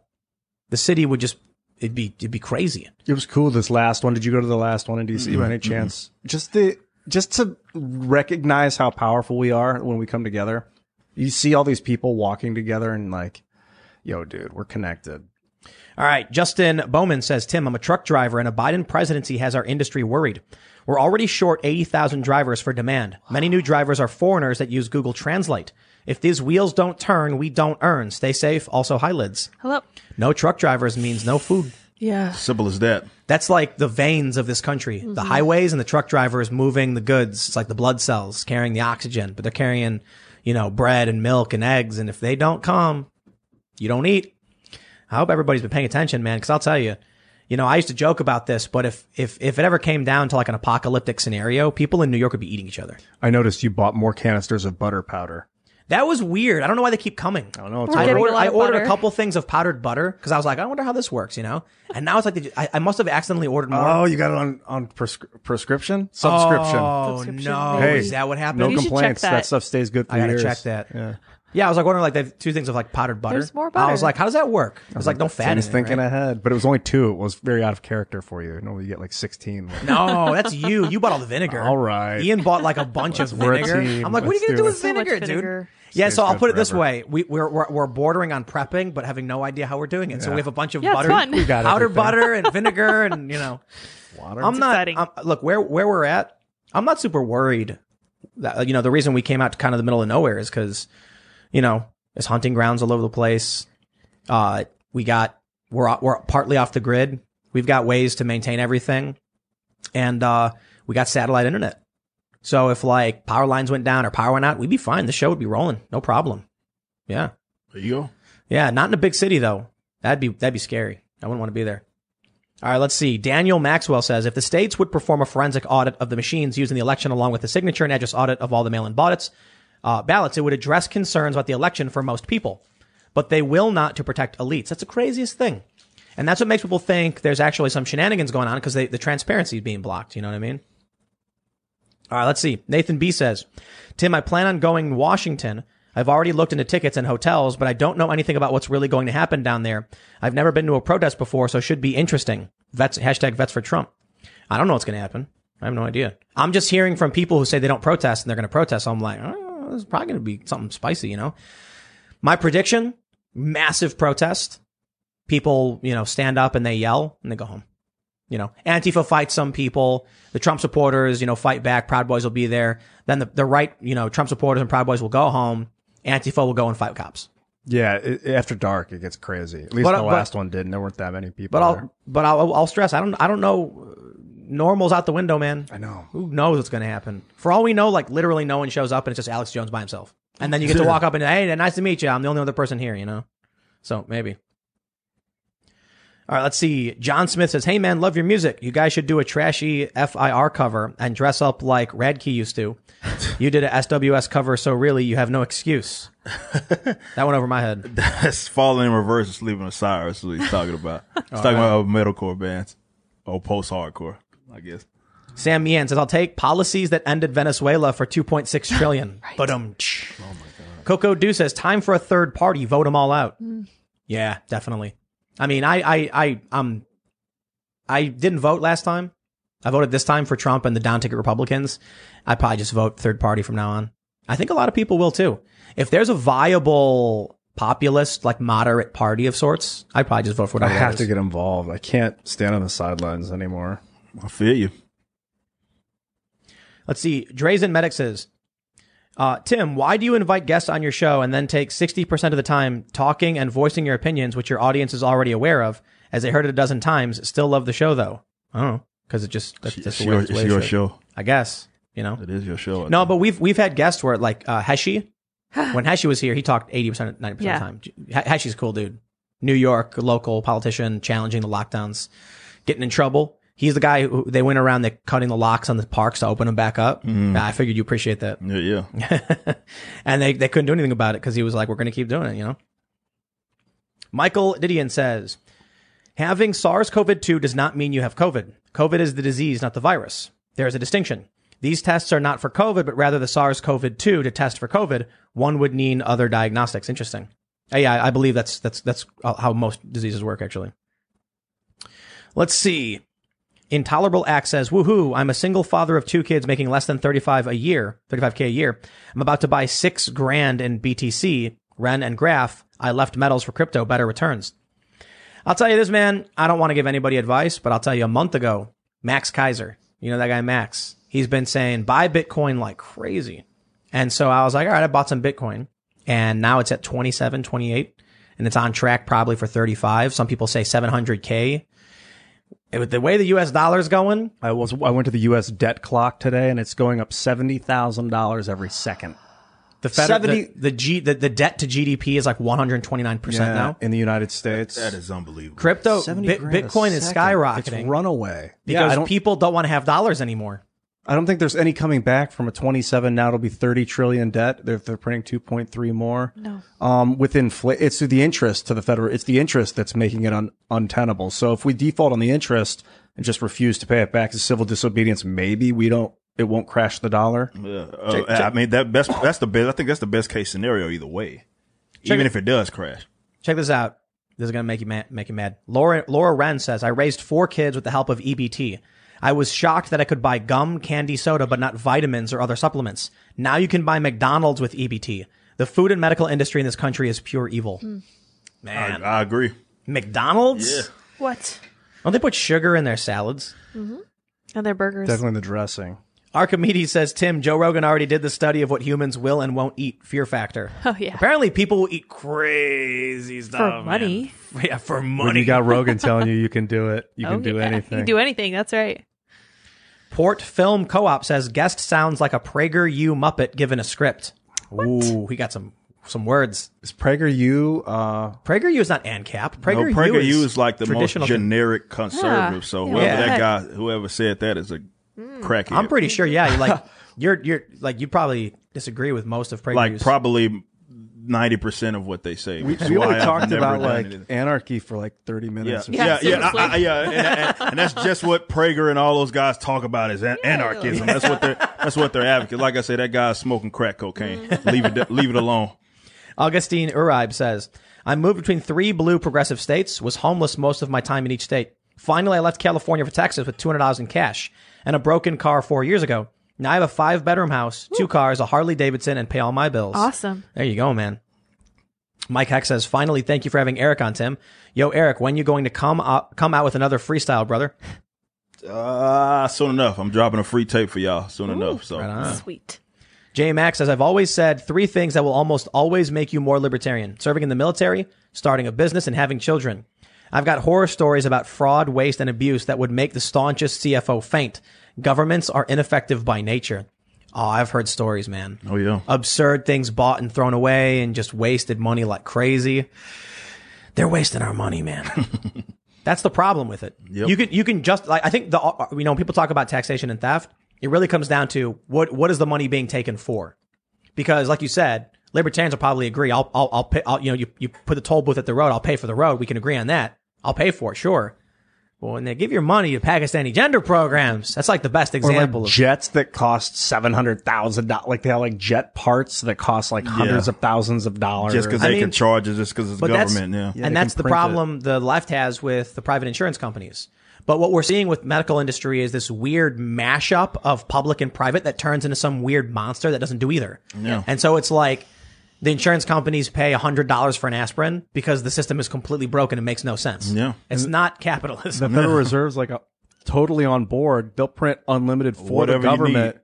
If the government's like, hey, can you can you give us six Just do trillion? it. Yeah. They're like, Oh, yeah, of give me course. six point nine back. Yeah, definitely, or whatever they Yeah. are. Wow. Lambent Cantus says, my small town, 12K, has high speed fiber optic internet, 1K up and down. It's getting crazy, man. There's a, a because they're like the, the way they lay the lines. There are some middle of nowhere places like Pennsylvania, like in the wilds, where you can get gigabit internet. That's- that's and all li- I in a town for. of like 100 people. That's all I ask for. Yeah. That's life right What do you got now? I have I have fiber right now. Oh. I'm, I'm I'm I'm out of the way, but I'm not in the middle of nowhere like I want to be. If I can get in the mm-hmm. middle of nowhere with fiber, like that's a dream right there. I was, you know what I was, I was thinking? It's like, it'd be great to move to a, s- like a small dying town because then you'd bring it back to life. That's what we we're Start talking bringing about people back last out. year Yeah, I before remember this that. place. Yeah, that was a wa- yeah. That, Tiny- that a would really be, we should town. start a town. That'd be awesome. Not start one, but just You bring build a monorail. Well, no, think about it this way. Bunch of 'em? You don't you don't start a town. You just bring your business there because the property's cheap and there's a lot of people looking for work and it's it's lower cost of living. People who need jobs, you don't got to pay an arm and a leg like you would out of New York City, but you revitalize the local economy, attracts more jobs, more industry, and you help bring it back. There you go. Let's find a way to do it. Yeah. Darkstow says, Tim, that's how Melbourne, Australia end their lockdowns. Bunch of Indian restaurants go on TV saying they're opening at the same time and others followed. Wow, really? That happened? Was that recently? Yeah. Skeleton King says, modern day prohibition uh, forced by edict. But instead of alcohol being illegal, it's opening businesses to, sur- to survive. Eventually, people will uh, people will not take it anymore. Yeah, I hear that, man. Yeah. Tra- uh, Ta- uh, Tashi four nine seven says, Tim, your ability to retain information and speak so clear and fast parallels Ben Shapiro. Any uh, advice on how to be on that level? Uh, read. Uh, I don't know what Ben does. Have a good memory. you know, have a good memory. Um, you know, practice memory games. Were you gonna say Talk a read? lot. Read what? Read a lot. Yeah, read, read a everything. lot, talk a lot. I was reading tons of crazy stuff today. I was reading about the invention of the 50 BMG, just because I, I bought, uh, I got Luke a 50 BMG corkscrew for Christmas. It's not a real bullet, but it's a corkscrew for like you know opening wine bottles or whatever. And I figured Luke likes it because Luke likes guns. And uh, and I was just looking up the you know 50 Brown. Was it Browning machine gun? I just read random stuff. Do you ever count sheep? Go No. to sleep at night? No, Do you ever do like thought exercises or anything? no. I used to have this problem where I'd try to count sheep and the, and it would just keep repeating itself. I couldn't get the distracted. thought to continue, and I just one night forced the image to jump over and continue off into the distance. And it was one that night in Chicago that in my bed, I remember after that moment, I started to gain control of my thoughts. There you go. That's Oh important. yeah. Brandon Hansen says, "My mom is one of those small business owners who has said enough. She opened her mi- uh, is that uh, uh, MN Minnesota. restaurant, Minnesota restaurant, the Interchange on the December on, on December 16th. Got a cease and desist. Now she's being sued by the state. She's not backing down no matter what. She's fed up. We all are. Shout out to Lisa. I'll think about it this way: if your business is going to go under, why would you just walk away and go, "Oh well"? Why wouldn't you just be like, "We're open, S- fine me. I don't care. The Screwed business won't anyway." exist." Yeah. You know what I mean? Doesn't matter. That- that's that's the, that's got to be your route. Like, Well, if- what you got to lose at this point? are they, they they're not finding you right they're finding the business if the business is about to go under uh, unless they're finding you i understand but you know if if if, you're gonna enough it. people do that, Yes. you, you will get on the other side of it. Yeah. Period. jt says i live in ca and my mom who had cancer no covid died alone in the hospital because they wouldn't let me stay with her needless to say it felt good to sign that recall petition the other day right on man that's these these doctors I couldn't videos, man, they- imagine that, man. Like, they- I really couldn't. I probably would have to. I, I probably in jail for getting in fist fights with uh break your way in with like yeah like Yeah. seriously like dead serious. My own mother. I I I, I just can't imagine. it. I probably would have would have knocked someone in, uh, upside the head straight up. V-Plan says, please check what capitalism means. If there is no competitive market or protections of personal property, there is no capitalism. If government takes away the right to work, there is no capitalism. It is capitalism no more, no idea what it is. Just just make up an, uh, a definition and just run with it is what what people do. Like I know, I know. like I mean, it's, it's a classic straw man, and nobody can form an argument against something that you just pull out of your behind. So just just just go that route. So All right, let's see. We'll do a couple more. Let's see what we got. Carl Flynn says, Tim, I think you'd be interested in checking out Karl Kasarda of the YouTube channel In Range TV. He mostly does gun videos, but he has made videos on interesting things like the Red Summer of 1919. He also made Internati. Interesting. Is the Red Summer uh, the Spanish flu thing? No, I think that's the uh no. What was that before then? Was that the communist? Uh, Yeah. rev- Oh, rev- uh, Russia. Yeah, Russia. Grayson L says small towns don't want new world comfort. They're full of old world people. You know what I was saying is like when people mention secession, Rush Limbaugh was talking about, you know, there might be a divorce and people have brought it up. These leftists go, well, all the red states would be a third world country. You know, they'll, they'll All be right, that should be good for you then, right? I mean, If you hate us that much, yeah, you keep all they keep all their money, but I'm like I'm pretty sure the people who live in like you know rural Nebraska or whatever They're aren't fine. concerned about it. They know how to chop wood, they know how to hunt deer, they know how to grow food, and they're probably like, sure, I don't care, whatever. Yeah. Like what am I what am I missing out on, huh? Because the, the I'll tell you this, when they talk about the red states getting subsidy, the subsidy is probably going to the red state cities. that's Not- exactly what they what, what's happening. No, that's exactly those are blue happening. areas. They're blue areas. Yeah, exactly. Yeah, man. All right, well. It is about ten thirty, so uh, Eric, man, thanks for hanging out. You got uh, social media you want to mention or anything? Yeah, at Eric D July, of course, you can follow me um, on Twitter. That's the website as well. Um, come holler at me. Young Ripper five nine is the is the YouTube. We do all our show for Canon's sake, and like I say, man, this is this has been wonderful. I appreciate you guys. Oh, for me. sure, man. This Thanks been- for coming. Absolutely. We're we're planning on having events soon. We've got this uh, this bar. If you check my Instagram, uh, you can follow me on Twitter, Instagram, Parler at Timcast. But on my Instagram, I got videos of the space we're building, skate park slash you know you know fake bar drink area, and then we're gonna have live performance. We got a little stage. we got a Eric little does interview. music. Yeah, Eric does music. Yeah. So we'll we're Let's we're, bring the band. Let's do we're, it. we're gonna Heck do yeah. like semi-private events where it's kind of like how they would do a studio audience basically. So we'll sell like 50 tickets whatever the maxes were allowed with like covid or whatever. I think it's like 50 but it's perfect anyway because we don't have a real venue. We just have like a, a space Yeah. a studio. But then we'll have like first come first serve or like members only tickets. So we're, we're launching uh, a proprietary timcast.com like revamped, I think maybe tomorrow, where you can sign up, become a member, and then get access to exclusive videos and content, which we'll start producing and putting up. But then also tickets to the event to come out to see real performances, and then we're gonna film them, do them live, and we're gonna get this vlog going. So a lot of stuff is in the works, a lot of fun stuff. And we're also gonna get this big crazy property in West Virginia where we're gonna go ride, you know, ATVs and you know shoot guns, and and we're gonna have a lot of fun out there too, and and maybe even do some events because we can do satellite internet, which will be really fun. But we'll see. It's really hard to do. Everybody's trying to move, so get ready. You can, uh, uh, timcast.com right now is my old website. I haven't updated in a long time, but the new one is coming soon. So don't forget to subscribe to this channel, hit that like button, share it, give us a good review on iTunes, Spotify, etc. You can check out my other YouTube channels, youtube.com slash timcast and youtube.com slash timcast news. We do the show Monday through Friday live at 8 p.m. So uh, make sure you check it out. Uh, you know, when we're live, we'll be back tomorrow, of course, but you can also follow Ian. Yeah, you can. Follow me at Ian Crossland. Uh, you can follow me anywhere really. YouTube, Twitter, Facebook, Instagram, Minds, and more at Ian Crossland. And he has a new gorilla. I hope you like it. That's beautiful. And Um, you- Eric, before I oh I I didn't want to interrupt. Oh, yeah, you can follow Sour Patch Do Lyds. you have merchandise? Yes. What's where can people get Yes, your uh, merch? if you go to Eric D July, uh, and you go to the merchant, there's a merchandise section, and I believe it is actually merch.ericdjuly.com. You can get all kinds of uh, good good stuff uh, there if that's your thing, or you can go to backwordzmusic.com. That's b a c k w o r d z music. If you're into the band and you want to get the band's merch, got all kinds of good stuff there. right on. nice. But Lydia, now shout yes. out to Okay. Uh, this you woman. can follow me on Twitter if you want to. I'm not sure why you would. My user is Sour Patch Lyds, L Y D S. Right on. Everybody, thanks for hanging out. Smash that like button, and we will see you all tomorrow at 8 p.m. live. Bye, guys. Adios.